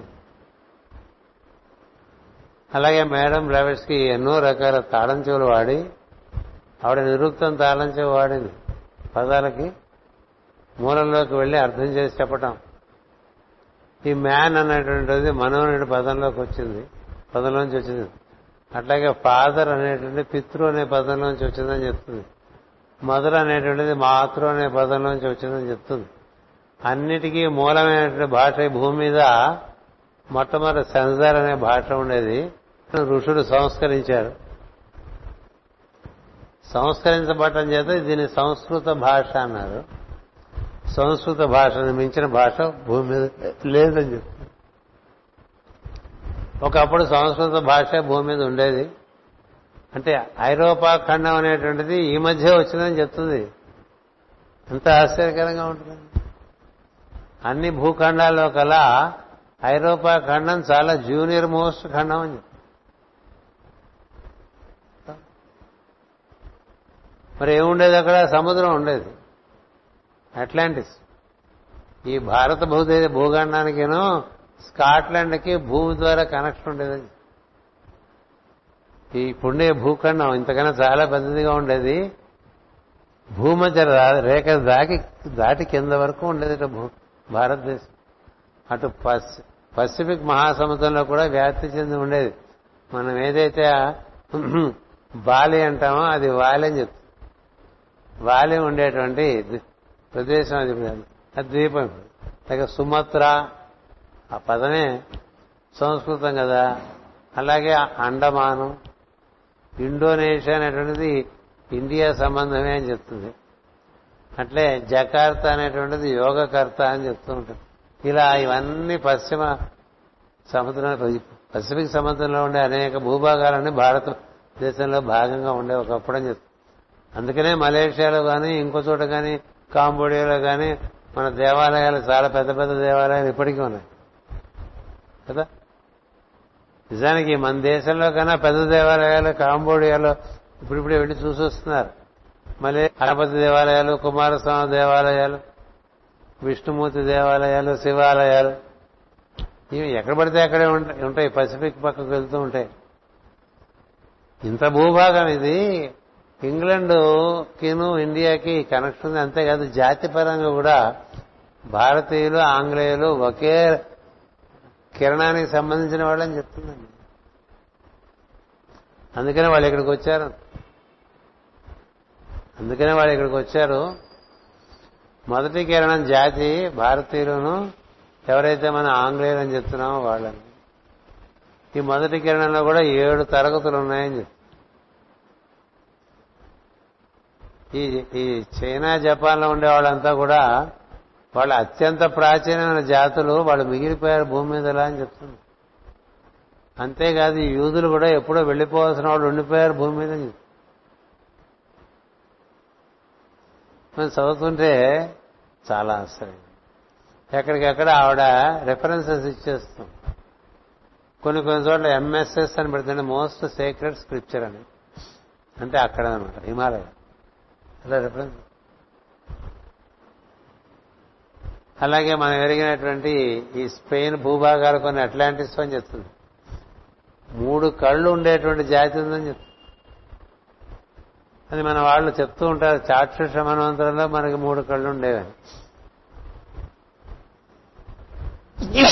వాళ్ళని సైక్లోప్స్ అని వాళ్ళు ఏ ఏ సమయంలో ఈ భూమి మీద ఉన్నారో చెప్తుంది. ఆ సైక్లోప్స్ ఇక్కడి నుంచి పర్వతం తీసి ఇట్లా తీసుకెళ్ళి అక్కడ పెట్టేయగలరు అంటే ఇక్కడ మనకి కైలాసగిరి ఉందనుకోండి ఇది కాస్త మార్చుకుందాం అనుకుంటే దీన్ని తీసిపోయి ఇంకో పెట్టేస్తారు. మనకి కథలో ఉంటాయి. ఈ పర్వతాలు కొండలన్నీ కొండలు అన్నీ ఒకప్పుడు ఎగిరేవి వాటి అన్నిటి రెక్కలు ఇంద్రుడు విరక్కొట్టేశాడు. అందుకని ఇట్లా ఉండిపోయాను అంటారు. ఏమిటంటే ఏమిటి నీకేం అంటే అవన్నీ ప్రజ్ఞలేగా. నదులంటే పారే నీళ్ళు కావు. పారే నీళ్ళు కావు నదులంటే అవి జీవ ప్రజ్ఞలు మహత్తరమైన ప్రజ్ఞలు అని చెప్తుంది. ప్రతి నది ఒక ఉత్తమోత్తమైనటువంటి దేవతా ప్రజ్ఞ అని చెప్తుంది. దాని ఎందు మానవుడికి గౌరవం ఉండాలి. ఒక భారతదేశంలోనే అది ఇంకా మిగిలి ఉందని అప్పుడు రాసింది. ఇప్పుడు లేదనుకోండి. ఇంకొక సత్యం ఏం చేద్దంటే మనం ఏదైతే ఈజిప్ట్లో నైలు నది అని చెప్తామో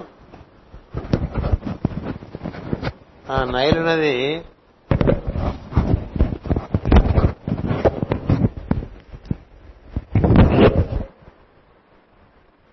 హిమాలయాల్లో పుట్టి ఇలా ఈ ఇప్పుడు మనం ఏదైతే పాకిస్తాన్ అంటుంటాం అది కూడా అది కూడా భారతదేశంగా ఒకప్పుడు.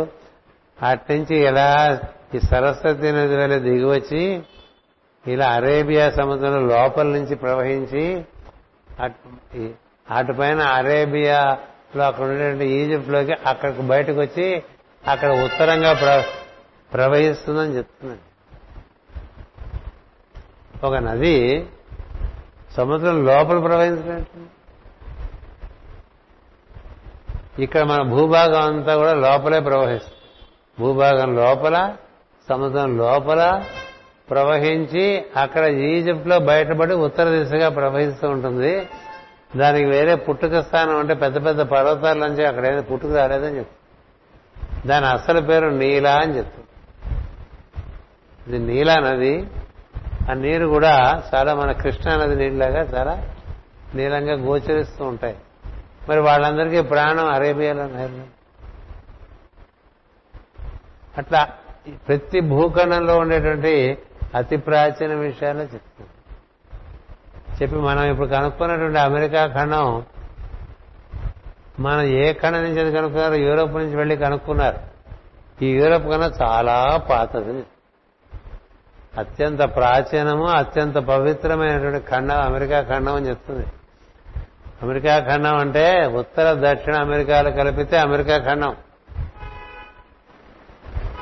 అక్కడ ఈ భారతదేశంలో ఈ హిమాలయాల చుట్టూ ఈ బ్రాహ్మణులు ఏర్పరిచినటువంటి ఏది? జ్ఞానము ధర్మము ఇవన్నీ అక్కడ కూడా ఉండేవని చెప్తారు అక్కడ కూడా చాలా సంస్కృత భాష.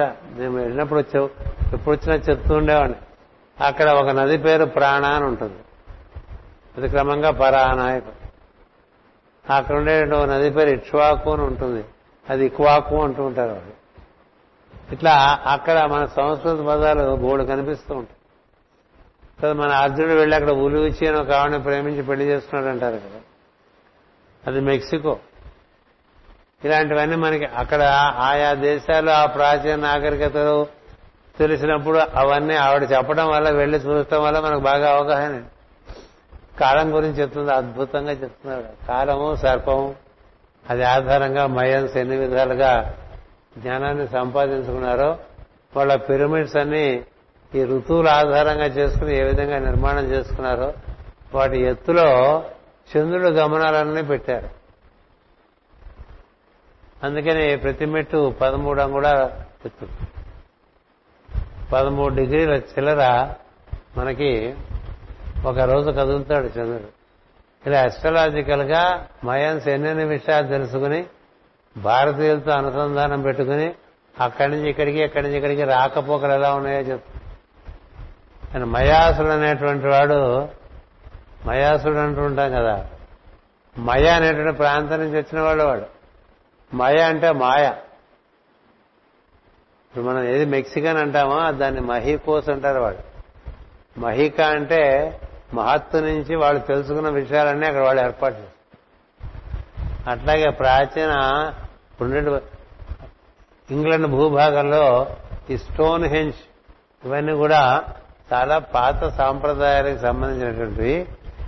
ఈ కలియుగంలో ఈ మతాలు వచ్చిన తర్వాత మానవుల యొక్క మేధస్సు బాగా తగ్గిపోవటం చేత విశ్వవిజ్ఞానం వైపు మనసు వెళ్ళక ఏవో బొమ్మ ఓ పేరు పెట్టుకుని అదే అంతా అనుకుంటూ చాలా అజ్ఞానంలో పడిపోయి ఉన్నారని చెప్తున్నాను. ఇంతకన్నా అజ్ఞానం ఇంకోటి ఏమీ లేదని ఇప్పుడు యేసుక్రీస్తు చెప్పిన విషయాలు ఎవరికి అంత బాగా తెలియదు. యేసుక్రీస్తు బొమ్మ భజన కీర్తన ప్రమోషన్ ఇంతే ఏ గురువు గురించైనా వారి శిష్యులు ఎక్కువగా చేసేది అదే. ఆ గురువు ఇచ్చిన జ్ఞానాన్ని వాళ్ళు అవగాహన చేసుకుని ముందుకు పో. రెండు రకాలుగా ఎప్పుడు ఏర్పడుతూ ఉంటుంది. ఇప్పుడు పైథాగరస్ బాగా జ్ఞానాన్ని ఇచ్చాడు.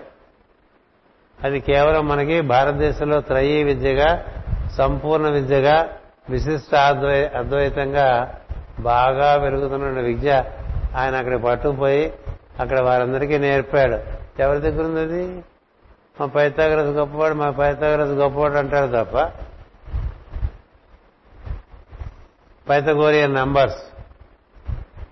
చాలా పెద్ద విషయం అది. పైథగోరియన్ మ్యాథమెటిక్స్ చాలా పెద్ద విషయం. Pythagorean understanding of sounds and colours. ఏవో కొంచెం పట్టుకోవటం ఊరి మీద పడిపోవటం ఆ దేశంలో తిరిగినప్పుడు అక్కడ ఒక ప్రొఫెసర్ నాతో వచ్చాడు. అన్ని చోట్ల ముందు స్తంభాలు లెక్క పెట్టు ఎన్ని స్తంభాలు ఉన్నాయి ఆలయానికి దాని నుంచి కొంత లెక్క దొరుకుతుంది. ఆరు స్తంభాలు ఉన్నాయనుకోండి ఎదురుకుండా ఆరు స్తంభాలు ఉన్నాయంటే ఆరు స్తంభాలు చూడక ఆరు స్తంభాల మధ్య ఎన్ని చోట్లు ఉన్నాయో చూడమని ఆరు స్తంభాల మధ్య ఐదు చోట్లు ఉంటాయి. ఎనిమిది స్తంభాల మధ్య ఏడు చోట్లు ఉంటాయి రెండు స్తంభాల మధ్య ఒక చోటు మనం శిఖరాలు పెట్టుకుంటాం కదా. ఆ శిఖరం బట్టి ఏ నెంబరు ఆ దేవాలయానికి ఆధిపత్యం వహించి ఉంటుందో మనకు తెలియాలి. అంతేగాని గుడ్డెలు చేలో పడేట్టుగా ఎంతసేపు లోపలికి టికెట్ కొనుక్కొని తోసుకుంటూ వెళ్ళిపోయి ఆ బొమ్మను చూసి వచ్చేస్తే అయిపోతుంది.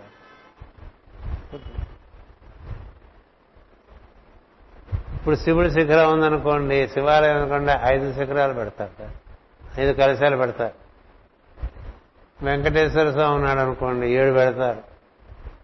అమ్మవారు ఉందనుకోండి తొమ్మిది పెడతారు. ఇట్లా రకరకాలుగా సంకేతాలు ఉంటాయి. నీకు ఏ సంకేతం తెలియకుండా గుళ్ళోకి వెళ్తే ఏం లాభం? ధ్వజస్తంభం అంటే ఏంటో తెలియదు ఎట్టించి వెళ్ళాలో తెలియదు ఎట్టించి రావాలో తెలియదు కదా? ఆ లోపల ఒక్కొక్క ప్రాంగణానికి ఒక్కొక్క స్థితి ఉంటుంది.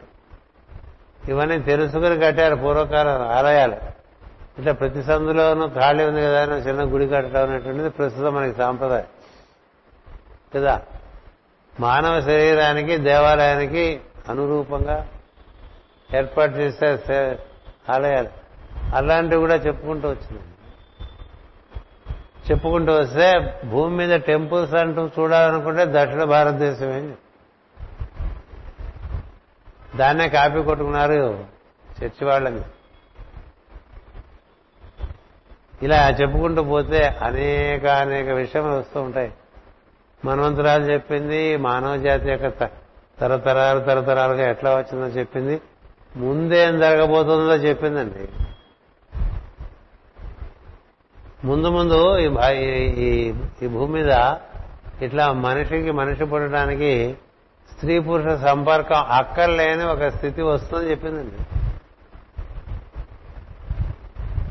స్త్రీ పురుష సంపర్కం అక్కర్ లేకుండానే సంతానం కానొచ్చు అది మొట్టమొదటి వర్జీనియా అనేటువంటి స్టేట్లో అమెరికాలో జరుగుతుందని కూడా రాసిచ్చింది.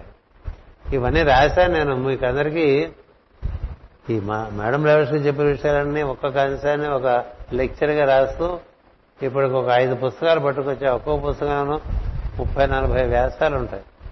ఎందుకంటే కనీసం మనం కూలంకషంగా కాకపోయినా స్థూలంగా అన్న విషయాలు తెలియాలనే ఉద్దేశంతో రాసుకుంటూ.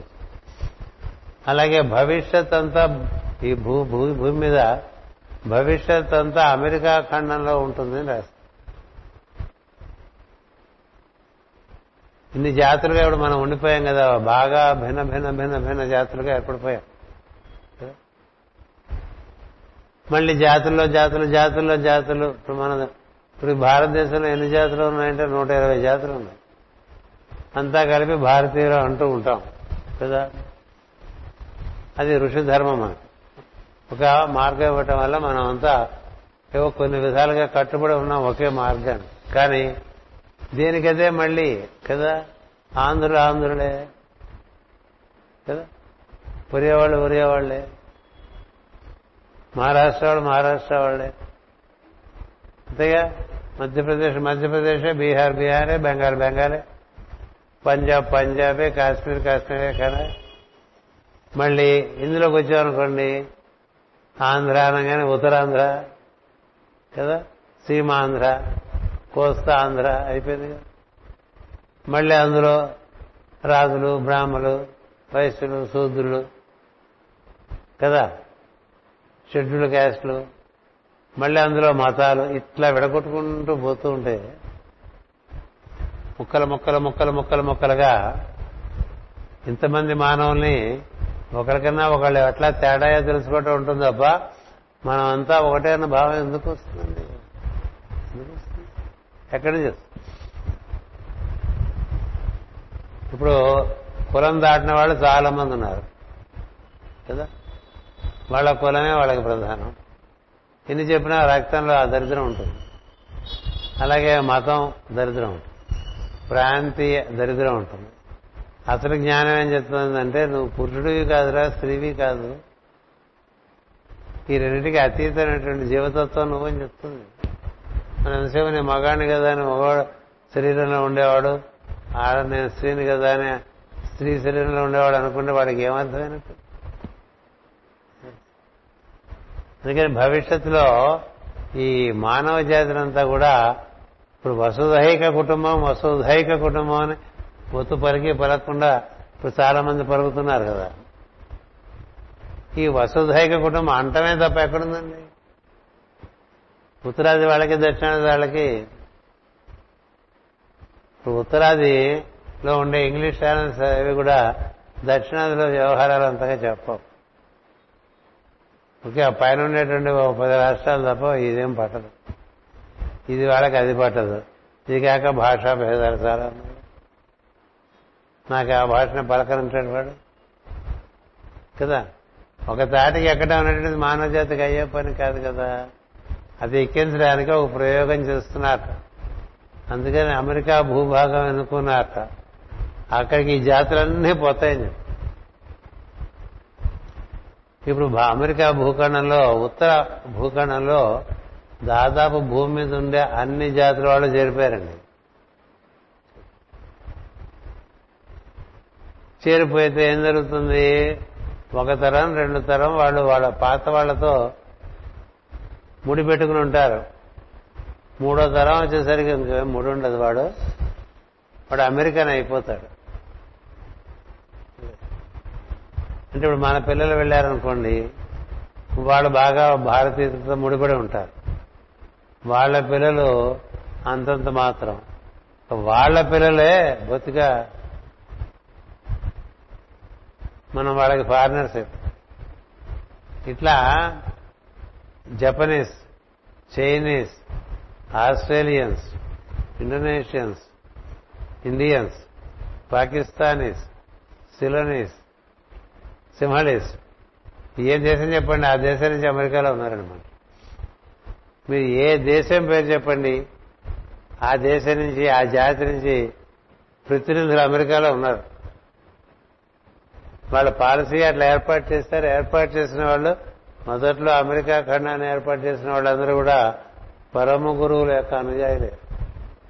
అందుకనే జాతి మత వివక్ష లేకుండా అందరూ ఈ భూమి మీదకి రావాల్సిన పెట్టారు వాడు ఇప్పుడు ఇప్పుడు ఆంక్షలు పెరుగుతున్నాయి. కదా?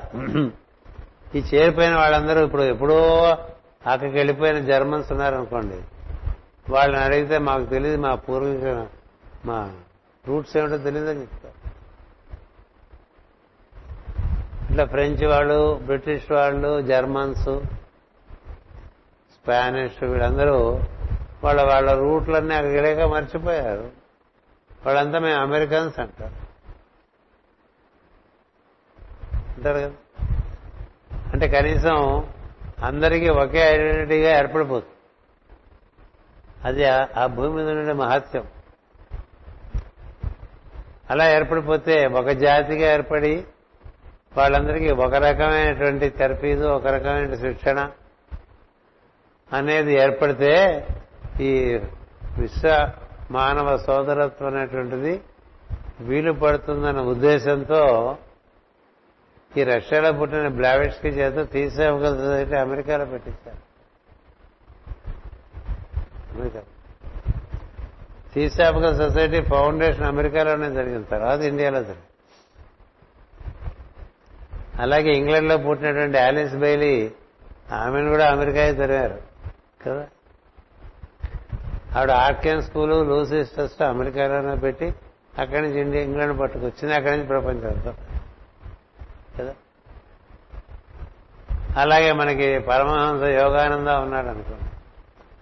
ఆయన జీవిత ధ్యేయంలో శాన్ ఫ్రాన్స్ పశ్చిమ అమెరికా పశ్చిమ తీరంలో ఆయన శాన్ ఫ్రాన్సిస్కోకు దగ్గరలో ఆయనకి ఎప్పుడు ఆశ్రమం దర్శనం అవుతూ ఉండేది. అక్కడి నుంచి బాగా దూరంగా సెంట్ యాకోబ్ అనేటువంటి ప్రాంతంలో ఆయన ఆశ్రమం ఏర్పడేది. అలాగే మన భారతదేశంలో ఉన్నటువంటి అందరూ బాగా రాణించిన గురువులందరికీ అమెరికాలో ఆశ్రమాలు. అందుకని మనబోటి వాడు దక్షిణ అమెరికాను ఐరోపా వెళ్ళినా ఇంటికి రా తిరిగి రాగానే అమెరికా వెళ్ళారట కదా అంటూ ఉంటారు ఇండియా నుంచి బయలుదేరితే అమెరికా వెళ్ళిపోయినట్టు అందరికి. ఎందుకని అంతలాగా అమెరికా ఏషియా అనుబంధం. వచ్చింది భవిష్యత్ అంతా అమెరికాలోనే ఉందని ఈ జ్ఞానాన్నంతా రెండు వందల సంవత్సరాలుగా పరమ గురువులు ముందు ఆంగ్లంలోకి మార్చారండి. మేము ఇంగ్లీష్ నేర్చుకోని అనుకునే వాళ్ళకి ఇలా సంస్కృతం రాదు అటు ఇంగ్లీషు రాదు ఏమీ తెలియదు.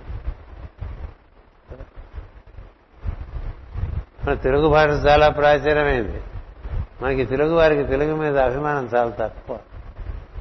దురదృష్టం. ఓ తమిళీయనికి వాడి భాష మీద ఎంత అభిమానం ప్రతి చోట నేను ఉన్నాను అంటూ ఉంటాడు.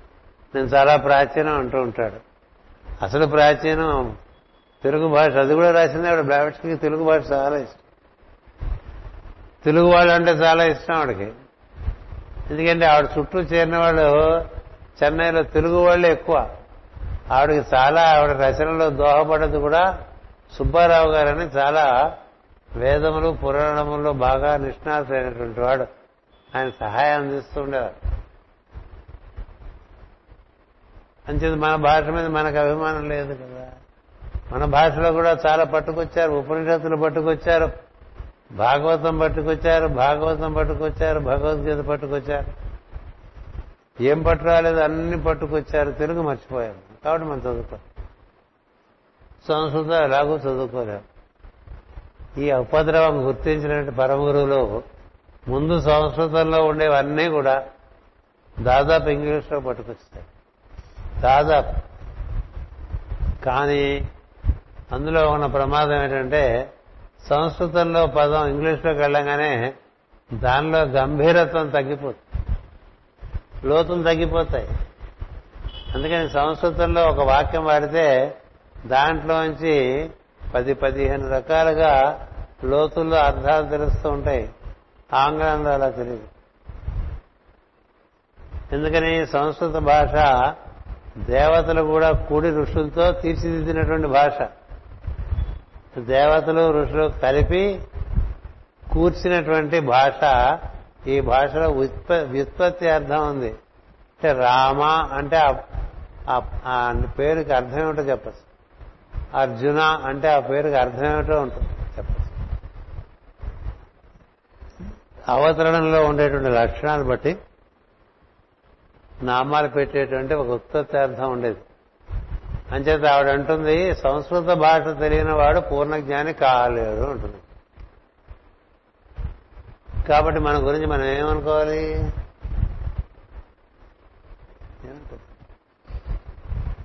ఏవో నాలుగు ఎంగిలి ముక్కలు పట్టుకుని మాట్లాడుకుంటూ ఉంటాం కానీ లోపల ఉండద్దు. నీకేం తెలియదు కదా చాలా తెలుసుకోవాలి కదా. ఎంత ఉంది చాలా క్లియర్గా రాసేస్తుంది ఐసీఎస్ అన్వెల్లో. ఆంగ్లం కాదు గ్రీక్ కాదు లాటిన్ కాదు సంస్కృతం తెలియకపోతే పూర్ణ జ్ఞాని కాలేడు అని వీటి ఎన్ని తర్జుమాలు చేసుకున్నా అందులో ఉండేటువంటి గాంభీర్యము లోతులు అందవు అని సంస్కృతానికి చెల్లెళ్ళ లాంటివి గ్రీకు లాటిన్ అని రాసుకున్నారు గొప్పగా. యూరోపియన్స్ శుద్ధ తప్పు సంస్కృతానికి కూతుళ్ళు లాంటివి గ్రీకు లాటిన్ రాస్తున్నారు అంటే కొండ పగల కొట్టి చెప్పడం అంటే ఆవిడ ఆట. ఏం అనుకోవద్దు ఇది సత్యం అని చెప్పింది. అందరూ ఇండియా వచ్చిన వాళ్ళే అని చెప్తుంది. మహాత్ములందరూ అమెరికాలో ఐరోపా ఖండంలో వెలిగిన మహాత్ములందరూ రహస్యంగా ఇండికొచ్చి ఇండియా వచ్చి నేర్చుకుని వెళ్ళిన వాళ్ళే అని చెప్తుంది. పైతాగ్రస్ కూడా ఇండియా వచ్చాడని చెప్తుంది. యేసుక్రీస్తు కూడా ఇండియా వచ్చాడని చెప్తుంది. ఇండియా వచ్చారంటే మన విశాఖపట్నం మన అల్లిపురం వచ్చారని కాదు. ఆ రోజుల్లో ఇండియా అంటే మనకి అవంతి వరకు ఇండియా అండి. అంటే ఉజ్జయిన్ అంటానే అది అవంతి విశ్వవిద్యాలయం. ఉజ్జయిన్ విశ్వవిద్యాలయం. అలాగే కాశీలో పీఠం ఉండేది విద్యాపీఠం. పూరిలో విద్యాపీఠం ఉండేది. పాటలీపుత్రంలో విద్యాపీఠం ఉండేది. హాస్యంలో విద్యాపీఠం ఉండేది. అటు పైన తక్షశిల ఇప్పుడు ప్రస్తుతం ఆఫ్ఘనిస్తాన్లో ఉంది. అక్కడ విద్యాపీఠం ఉండేది. అక్కడ చెప్పేవాళ్ళు యేసుక్రీస్తు సమయంలో జ్ఞానం. అంతకి దక్షిణాదిలో ఏం లేదు. అడవే. అడవే. అందుచేత మనం కొన్ని కొన్ని విషయాలు తెలుసుకుంటే మనకి ఏం తెలుస్తుందంటే మనం కొన్ని కొన్ని రాంగ్ ఫౌండేషన్స్ మీద మన జ్ఞానం బిల్డప్ చేసుకుంటూ ఉంటాం. అవన్నీ క్లియర్ అయిపోతుంది అందుకోసం చదువుకోవాలి. బాగా చదవండి. Caves and jungles of Hindustan అనే పుస్తకంలో ఆమె మన దేశం గురించి ఎన్ని మంచి విషయాలు రాస్తారో మనకెవరికి తెలియదు ఈ భారతదేశంలో ప్రతి ముఖ్యమైన నగరం నుంచి కాశీకి దారులు ఉన్నాయని చెప్తారు. భూగర్భం కాశీ మీరు చూస్తున్న కాశీ కాశీ కాదు ఏడు ఏడు ఏడు పొరల్లో కాశీ ఉందని అట్లా పశ్చిమంలో జెరూసలేం అట్లా ఏడు పొరల్లో ఉందని చెప్తుంది. ఎందుకంటే అంతర్దృష్టి ఉన్న మనిషి. అందుకని ఈ భూమి మీద ఎక్కడి నుంచి ఎక్కడికి వెళ్ళాలన్నా అంతర్గుహల్లోంచి చాలా వేగంగా వెళ్ళిపోతుందండి బయట విమానాల్లో కన్నా. ఆవిడ రాస్తుంది కలకత్తా నుంచి మధురై అక్కడి నుంచి గుర్రం మీద వచ్చి వార్త చెప్పే లోపల అంతకన్నా మూడు రోజుల ముందు వార్త ఇక్కడ మధురైలో ఒక అద్భుతమైన బ్రాహ్మణ రూపంలో ఒకడు వచ్చి అక్కడ నుండి మధురైలో ఉండే పరిపాలించేటువంటి బ్రిటిష్ ప్రతినిధికి కబురు అందిస్తుంది. అందిస్తాడు. కబురు అందిస్తే నువ్వు ఎట్లా వచ్చావు? నా ఇంట్లోకి అడుగుతాడు నవ్వుతాడు. మేము ఎట్లా రావటం? ఎట్లా? ఎలా రాగలం. అటు పైన చదువుకుంటే తెలుస్తుంది. ఆ తర్వాత అక్కడ జరిగిన విషయం నువ్వు వాళ్ళు చెప్పావు ఎట్లా రాగలిగావు అని అడుగుతాడు అంటే ఈ భూమిలో చాలా లోపల దారులు ఉన్నాయని చెప్తాడు. అటు చూశాను. నీకు మూడేళ్ళలో మూడు రోజుల్లో నీకు నీ మీద హత్యా ప్రయత్నం జరుగుతుంది. నువ్వు జాగ్రత్తగా ఉంది ఆ రోజున వాళ్ళందరూ హత్యా ప్రయత్నం చేస్తుంటే వస్తే ఆయన నివేశస్థలం నుంచి కావేరులోకి దూకేసి తప్పించుకుంటాడు ఆ తర్వాత మళ్ళీ ఈయన కనిపిస్తాడు. ఒక యువకుడైన బ్రాహ్మణుడు. కనిపించి ఈయనకి జ్ఞానం బోధించి తంత్రశాస్త్రంలో ప్రవేశపడు ఆయన బ్రిటిష్ సిటిజన్షిప్ వదిలేసి హిందూ ధర్మం పుచ్చుకుని తన యొక్క సమాధి కూడా మధుర తంజావూరులో ఏర్పాటు చేసుకున్నాడు మన బృహదీశ్వర ఆలయంకి ఎదురుగుండా మూలగా ఉంటుంది. ఇవన్నీ ఆవిడ రాసింది. మనకేం తెలుసు? ఏం తెలుస్తుంది? మనం చదువుకోకపోతే ఏం తెలుస్తుంది? మన ఇంట్లో విషయాలు మా ఏమన్నా బయటవాడు వచ్చి చెప్పాడు అనుకోండి ఎలా ఉంటుంది చెప్పండి? మన ఇంట్లో విషయాలు బయటవాడు వచ్చి చెప్తే అంతకన్నా సిగ్గుపడాల్సి ఇలాంటివి అనేకానేక విషయములు మనకి చాలా అత్యంత ఆశ్చర్యం కలిగించేటువంటివి ఆవిడ చక్కగా గ్రంథస్థం చేసింది. రోజు పది పేజీలు చదువుకున్నా బాగుంది. రోజు పది. ఇలా మనం సంస్మరణ దినం నాడు ఆవిడ గుర్తించుకోవడం పాటు అప్పుడు చెప్పిన విషయాలు కూడా గుర్తించుకుంటూ ఉండేవారు చాలా కాలం మాస్టర్ గారు రామాలయంలో శుక్రవారం పూట థియాసఫీ చెప్పేవారు.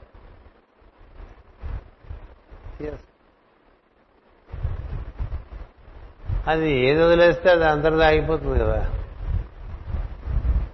ఏది వదిలేస్తే అంతటితో ఆగిపోతుంది అలాగే రామాయణం చెప్పారు భారతం చెప్పారు లలితా సహస్రనామం సారాయణ చెప్పారు. అది ఏమిటో తెలుసుకుని అందులోకి ప్రవేశించాలనేటువంటి ఉద్దేశం ఉంటే నువ్వు నిజంగా ఈ పరమ గురువుల మార్గంలోకి ప్రవేశించే అర్హత లభిస్తుంది. అంధవిశ్వాసంతో పరమ గురువుల మార్గంలో నడవలేరు. గుర్తుపెట్టుకో మేడం లేవటం చదువుకుని మొదట రాస్తుంది సూపర్ స్టిషన్స్ బిలీఫ్స్ పక్కన పెట్టాడు put yourself the experiment నిన్నే నువ్వు ప్రయోగం చేసుకో అప్పుడు నీకు సత్యం తెలుస్తుంది. ఊరికే అక్కలేని నమ్మకాలు పెట్టుకుని ఆశలు పెట్టుకుని బతకని అందుకని ఆవిడ చదువుకుంటున్నాను అనుకోండి మనకి చక్కని ప్రేరణ కలుగుతుంది. ఆ భాషలోనే అలాంటి ప్రేరణ ఉన్నది. ఆవిడ చోట రాస్తుంది ఒక అమెరికాలో వాళ్ళు యూరోప్లో వాళ్ళు ఏమిటి నువ్వేదో చాలా చేస్తున్నట్టు వింటున్నావు ఈ మధ్య అంటే ఆ రోజులో ఏముందండి? కమ్యూనికేషన్స్ ఏమున్నాయి ఇక్కడ ఉత్తరం రాస్తే నాకు నెలలు తరపడిన తర్వాత అక్కడికి వెళ్ళేది. అవును ప్రస్తుతం నా పరిస్థితి ఎట్లా ఉందంటే నేను సిలోని వెళ్తే ఐదు వందల ఏనుగులు తీసుకొచ్చి అంబారీ మీద నన్ను ఎక్కించుకుని నన్నే బుద్ధుడిగా భావిస్తూ వారందరూ నన్ను నౌకాశ్రయం నుంచి నగరంలోకి తీసుకెళ్ళారు. ఇది ఇంతకుముందు ఎప్పుడు జరగలేదు తర్వాత కూడా ఎప్పుడు జరగదని రాసిందండి ఆవిడే. టిఎస్పి పుస్తకంలో ఉంటుంది. అందుకని ఏదో కొంచెం మనకి ఏవో నావల్ చదువుకునే బదులు కొన్ని కొత్త విషయాలు రోజు నేర్చుకోవడానికి గంట పెట్టుకుంటే క్రమక్రమంగా క్రమక్రమంగా క్రమక్రమంగా. ముందు ఆ యొక్క ప్రజ్ఞతో మనకు కొంత అనుసంధానం ఏర్పడితే ఆవిడ సాన్నిధ్యం మనకు దరి దరిచేస్తుంటే ఉంటే అప్పుడు ఆవిడ రాసిన చదువుకుంటే నిన్న చెప్పిన పద్ధతుల్లో ఆవిడే దగ్గరుండి చదివించేస్తుంది ఎందుకంటే వాళ్ళందరికీ తాము పొందిన జ్ఞానాన్ని పొందడానికి ప్రయత్నం చేసే వారికి వారిదైన సహకారం అదృశ్యంగా అందిస్తూ ఉంటారు. ఒక అగరత్తు పెట్టి ఆవిడ బొమ్మ పెట్టి లేదా మాస్టర్ పుస్తకం మాస్టర్ బొమ్మ పెట్టి. సిబివి గారు చెప్పిన సిబివి గారు బొమ్మ ఎవరి నుంచి ప్రథమంగా మనకు అది వ్యక్తమైందో వారు మరి వేద వ్యాసం తెలుసుకోకుండా భారతం భాగవతం భగవద్గీత చదువుకుంటే బాగుండదు. కదా?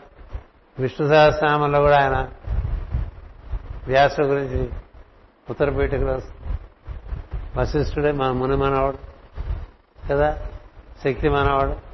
పరాశరుడి కొడుకు ఇట్లా వస్తుంది అట్లాగే సుఖమహర్షి గురించి చెప్పినప్పుడు మనం మూలంలో ఎవరు మొదలు పెట్టారో వాళ్ళని గుర్తించుకుని వారితో అనుసంధానం పెంచుకుంటూ ఉంటే వారి ప్రజ్ఞ శాశ్వతమైన ప్రజ్ఞ భూమి మీద ఉంటుంది కాబట్టి వారి యొక్క సహకారం లభించి మనం చదువుకునే విషయాల్లో మూలమైనటువంటి విషయాలు వాళ్ళు అలా మనకి వికసింపజేస్తూ ఉంటారు.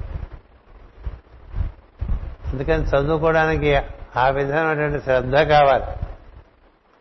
ఏదో మూడు నాలుగు విషయాలు తెలుసు అన్నీ అని చెప్పేకూడదు ఇప్పటికీ బ్లావెట్స్కి గురించి చదువుకోవాలి.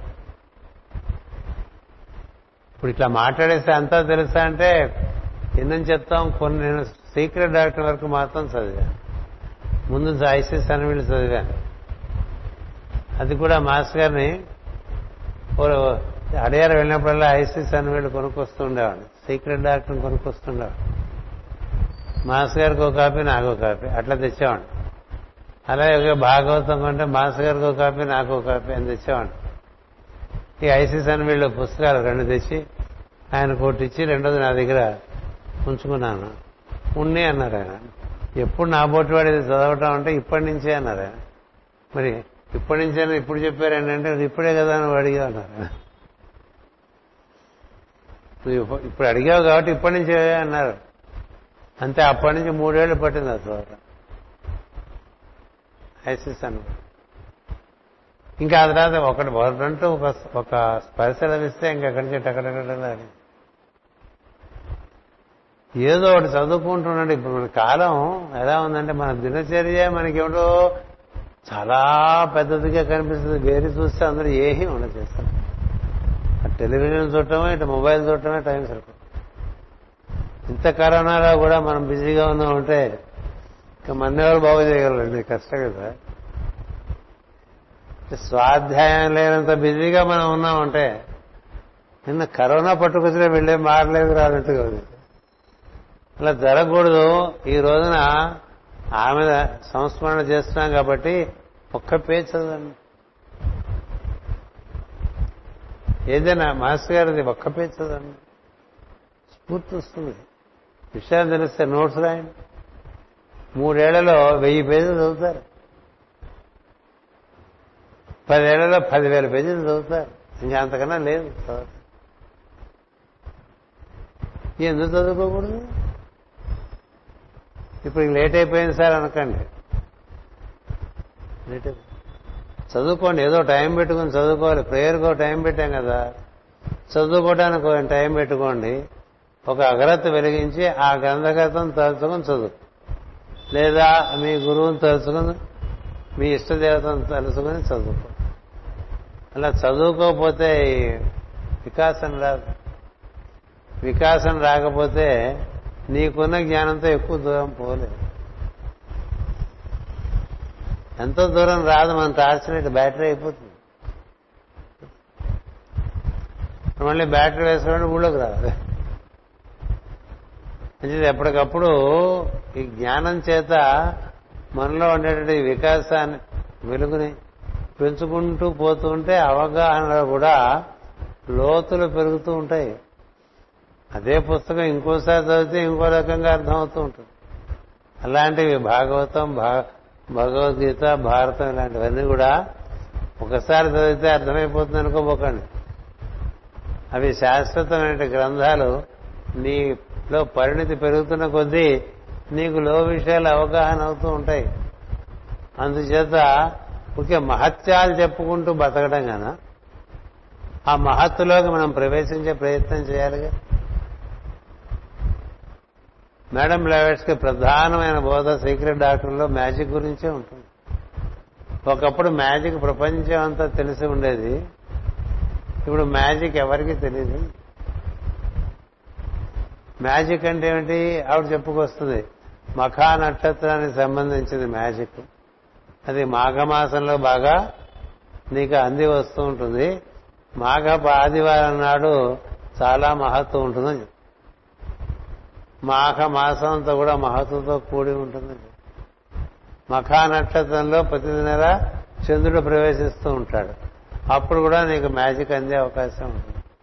దాన్ని నువ్వు అవలంబించవలసినటువంటి కొన్ని నియమాలు జీవిత నియమబద్ధంగా ఏర్పాటు చేసుకుంటే అప్పుడు నువ్వు మ్యాజిక్లోకి ప్రవేశించగలుగుతావు అని మీకు తెలుసో తెలీదో కౌంట్ సెయింట్ జర్మేను ఆవిడకి దూరపు బంధువు. దూర బంధువు అందుకని ఆయనే ఈ మరుగుని ఈ కుతూమి గారిని పట్టుకుని వచ్చి ఓసారి ఈవిడతో ఫోటో దిగుతారు.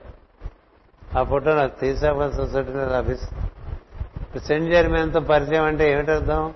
ఆవిడ ఎంత ప్రతిబద్ధంగా బయటికి ఇలా కనిపించినా ఆవిడకి ఆవిడ ఫ్రీ మ్యాసనరీలో కూడా మెంబర్ చిన్నప్పటి నుంచి. ఫ్రీ మ్యాసన్ ఎందుచేతనంటే కనెక్షన్స్ అలా ఉండేవాడు. మ్యాసనరీని ఆవిడ రివైవ్ చేశారు. మనం కూడా ఏదో పద్ధతి ఎలా ఉండాలంటే అది మనల్ని మనం పెంచుకునేట్టుగా ఉండాలి. ఏ పరంగా? దేహపరంగా కాదు. జీవపరంగా. జీవుని యొక్క సహజమైన వెలుగు ఎంత క్యాండిల్ పవర్ పెరుగుతూ ఉంటే అంత నీకు విస్తారమైన జ్ఞానం అవుతూ ఉంటుంది. ఆ జ్ఞానం అనంతమైన జ్ఞానం కదా? జ్ఞానం అనండి సత్యం అనండి బ్రహ్మ అనండి మూడు అనంతమే అని చెప్పిస్తారు. సత్యం జ్ఞానం అనంతం బ్రహ్మ. అంచేత ఊరికే మన మనం స్వకుచ మర్దనంలో పడిపోకుండా మనకు చాలా తెలిసిన ఫీలింగు మహా మహాభక్తులం అనే ఫీలింగు మనం యోగులం అనే ఫీలింగు మనకి వైరాగ్యం వచ్చేసిందని ఫీలింగ్ ఏం ఉపయోగం? మనకేం తెలియదని మొదలుపెట్టి. ఎంత ముందుకు వెళ్తే అంత మనకి తెలియదని తెలుస్తూ ఉంటుంది. అందుకే నాకేం తెలీదు నేను మళ్ళీ మొదటి నుంచి అని తెలుసుకుంటాను. మీరు దయతో మాకు అన్ని నేర్పండి అని గురువు దండం పెట్టి మొదలు పెడితే వినయం లేనిది విద్య రాదు. కదా? ఆ వినయం భక్తికి దారితీస్తుంది. ఆ భక్తి వినయం కారణంగా నీకు గ్రంథం దాన్ని అదే చూపించుకుంటుంది. ఇట్ రివీల్స్ ఇట్ సెల్ఫ్ అంటాం కదా కదా. ఆ విధంగా మనలో గ్రంథం ఆవిష్కరింపబడాలి. అలా ఆవిష్కరింపబడితే లోతులో ఉండే విషయాలన్నీ తెలుస్తుంటాయి. కేవలం అక్షరాలు తెలుసని వాక్యాలు తెలుసని అర్థమైపోయింది అనుకోకూడదు. కేవలం శ్రీపతి పద్యాలు తీసి చెప్తే ఎలా ఉన్నాయి? అంతంత లోతులో ఉంటాయి. అందుకని మనం అంతా ఎక్కువ రిటైర్డ్ కమ్యూనిటీ ఇక్కడ చేరతాం కాబట్టి ఒకళ్ళిద్దరు కుర్రాళ్ళు కూడా చేరారు కాబట్టి నేను చెప్పే విషయం ఏంటంటే కాలం వృధా చేసుకోకుండా సమయాన్ని జ్ఞానానికి వినియోగించుకోండి. అప్పుడు మనకి ఆ జ్ఞానంకి పెద్ద కొండ వంటిది మేడం లేవచ్చు. జ్ఞానమాత అంటూ ఉంటాం కదా. ఎంత జ్ఞానం ఇచ్చింది మన గ్రంథాలతో మనం సరిపోల్చి చూసుకుంటే మనకి సరాసరి లభించని విషయాలని కూడా వాడు చాలా చెప్పారు నిస్సందేహం. మన గ్రంథాల విషయాలు కూడా చెప్పారు. ఈ భూమి మీద అంటూ ఏది మొదలు అంటే వేదము ఉపనిషత్తులు అటుపైన పురాణములు అని చెప్పి అంతే అందుకని ఎవరు ఒప్పుకోలేదామండి క్రైస్తవం అనలేదు. ఇస్లాం ముట్టుకోలేదు అవి అసలు. ఇస్లాం ముట్టుకోలేదు. చూడండి ఇది జ్వాలాపూర్ బోధనలో కూడా ఇస్లాం ముట్టుకోరు. వాళ్ళ దృష్టిలో అది చాలా చిన్న విషయం. ఎంత చిన్న అయితే అంత ఎక్కువ బోధ చేస్తారు. కదా? ఎంత తక్కువ తెలిస్తే అంత ఎగిరెగిరి ఎగిరెగిరి ఎగిరెగిరి పడుతూ ఉంటారు. అన్నీ ఉన్న ఆకు అడుగుమడుగు ఉంటుందంటారు కదా? కంచు మోగినట్టు కనకమ్మ మోగున? అన్నీ. తెలిసి అంతా తెలిసి అలా మౌనంగా కాలమహిమ మా సరైన కాలం రావాలని వేచి ఉన్నటువంటి వారు పరమగురు. మధ్య మధ్యలో ఇలాంటి వాళ్ళని పంపించి ఒక నూతన శాఖ మేడం లెవెస్ట్రీతో ప్రారంభమైంది. ఇప్పుడు ఎందుకంటే ప్రపంచం అంతా కూడా ఇప్పుడు ఆమె రాసిన గ్రంథాలు చదువుకుని అందులో విషయాలు తెలుసుకుని అందులో విషయాలు రుజువు చేసేటువంటి వాళ్ళు కూడా తయారయ్యారు. తయారయ్యారు. అంచేత భవిష్యత్తులో మేడం లెవెట్స్కి చెప్పిన విషయాలన్నీ సత్యమని తెలుస్తాయి. ఇప్పుడు ఎక్కువగా తెలియకపోవచ్చు. మనకి మాత్రం ఎలా తెలుసు? కేవలం మాసరీకే గారి పరిచయం కాకపోతే మనకి ఇలా ఓ మేడం లెవెట్స్కి ఉందని కానీ ఆవిడ ఇంత బంద్ చేశారని కానీ ఈ పరమ గురువులు ఉన్నారని కానీ ఎవరు చెప్తారు? ఈ పరమ గురువు గురించి మొట్టమొదటి బయటపెట్టింది ఆవిడే. అటు పైన బెయిలీ. మన దేశంలో మాస్టర్. అప్పుడు థీసాపికల్ సొసైటీలో తిరిగిన వారందరూ వారందరికీ తెలుసు ఈ పరమ గురువులు అంటే మరువు దేవాపి మైత్రి జ్వాలాకూరుడు అందరి గురించి సెరాపిస్ హిలేరియన్ అందరి గురించి రాశారుగా డేవిడ్ ఆండ్రియాస్ అనేటువంటి ఆయన అందరి పరమ గురువుల యొక్క ముఖార విందములను ఆయన గ్రహించి పెన్సిల్తో స్కెచ్ గీసి అది పుస్తకాల్లో వేసి ఇలా ఉంటారేనని చెప్పి ఆయన బోధలు కొన్ని రాసి through the eyes of the master పుస్తకం రాసి పారేశాడు తీసాపక లిటరేచర్ అయినా చదువుకోవాలి. ఇన్విజిబుల్ హెల్పర్స్ అని బుక్ ఉంటుంది. ఎంతో మంది ఇక్కడ నువ్వు సత్కార్యాలు చేస్తే తోడ్పడే వాళ్ళు ఉన్నారు ప్రతి చోట్లోనే ఉన్నారు. అనిబిసెంట్ రాసింది మన మన సంస్కృతి ఎంత గొప్పదో అనిబిసెంట్ రాసినంత మన వాళ్ళు ఎవరు రాయలే. ఆవిడ పైన రోడ్డుకో పేరు పెట్టేస్తాం మూసేస్తాం. డిసెంట్ రోడ్ అంటాం అంతే. డిసెంట్ స్కూల్ అంటాం. ఇంతే మనం చేసేది వాడి పైన వీధి పేరు పెట్టేస్తాం లేకపోతే ఒక కిల్లి షాప్ పెట్టి పెట్టేస్తాం. అయిపోయింది అయిపోయింది అందరు దానికి సీల్ వేసేసినట్టు. అదే మార్గం ఎంతమంది వస్తే లాభం? మనలో ఆ జిజ్ఞాస లేక ఎక్కడ జిజ్ఞాస బాగా ఉంటుందో అక్కడ సరాసరి నారద మహర్షి సహకరిస్తాటండి ఎలా రాశారు మనం నీలో బాగా తెలుసుకుందాం అన్న తపన ఉంటేట అది నారదుని అనుగ్రహంగా పరిణమిల్లి నీకు చాలా లోతైన జ్ఞానం తెలపడానికి అక్కడి నుంచి పూనుకుంటారట గురువులందరూ. తెలుసుకోవటం అనేటువంటి ప్రజ్ఞగా నీలో నారదుడు ఉన్నాడని మనకి మాస్టర్ గారు మందరగీతలో పదకొండో అధ్యాయంలో రాశారు. నీకు మందరగీతలో ఎన్ని విషయాలు ఉన్నాయో మనకేం తెలుసు? ఎక్కడ పడితే అక్కడ అలా విసిరి విసిరి విసిరి విసిరి.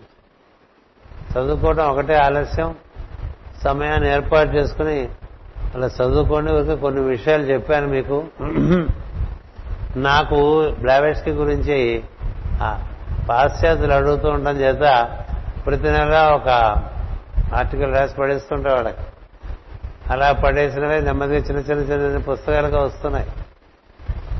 అవన్నీ పోయి చదువుకున్నా మన భా తేలిక భాషలో అర్థం అవుతాయి ఎలా చదువుకోండి.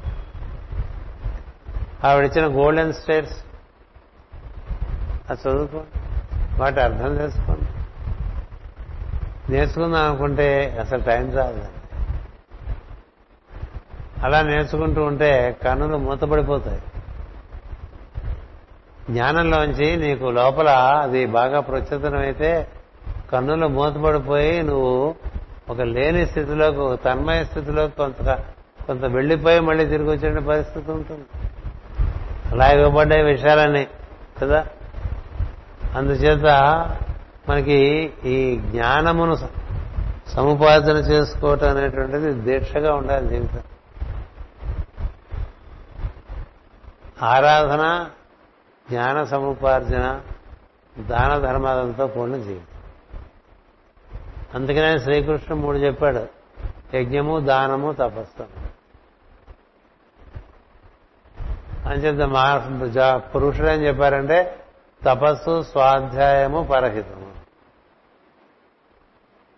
సో వీటికి మనం బద్దులం అయిపోవాలి. అయిపోతే క్రమంగా మనలో వికాసం వస్తుంది. ఇలా ఎన్ని మాటలు చెప్పుకున్నా మళ్ళీ కలిసేపటికి ఒక్క పది పేజీలైనా బ్లావెట్స్కి చెప్పింది చదువుకుని అందులో ఒక పేజీలో చెప్పిందని ఆచరిస్తుంటే ముందడుగు పడుతుంది అలాగే బాగపోతే ముందడుగు పడదు. ఇలా దండలు వేసుకుంటూ ఈరోజు మాత్రం దీపం పెట్టి కదా.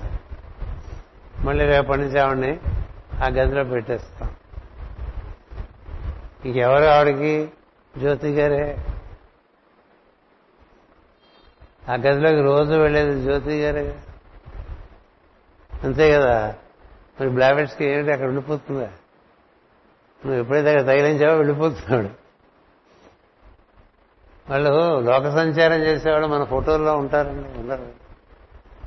అందుకని మనకి మన మాస్టర్ గారు పరిచయం చేసిన మహాత్ముల యొక్క బోధనలన్నా మనం చదువుకోకపోతే అందుకని ఈ రోజున ఆమె సంస్మరణ దినం కాబట్టి ఆమె నుంచి వచ్చిన విషయాలు ఈ విధంగా ప్రసిద్ధి చేసుకోవడం జరిగింది.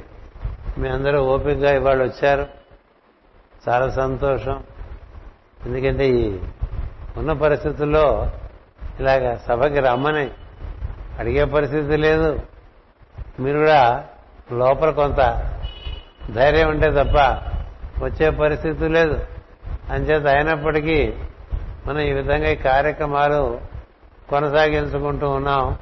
ఇందులోంచి మనకు కలిగేటువంటి స్ఫూర్తి మన యొక్క పెరుగుదలకి మన సద్గురు యొక్క ఆశయములకు మనం అనుగుణంగా జీవించేటువంటి విధానానికి మనం దగ్గర చేయడానికి ఉపయోగపడాలి. అలా జరిగితే ఇది ఫలించినట్లు అవుతుంది. లేకపోతే వేడుక జన్మదిన వేడుకలు వేరు. ఒక మహాత్ముల జన్మదిన వినియోగం వేరు. అందుచేత నన్ను చెప్పే పరిస్థితిలో మీరు కాలము ఉంచడం చేత నేను చెప్తున్నాను తప్ప నేను నేర్చుకోవాల్సిన విషయాలు చాలా ఉన్నాయని నేను రోజు పొద్దునే లేవంగానే దాని అందే ఎక్కువ మనసు పెట్టి ఉంచుతా. తెలియని విషయాలు చాలా ఉన్నాయి కదా ఇంకా తెలుసుకోవడం ఉన్నాయి.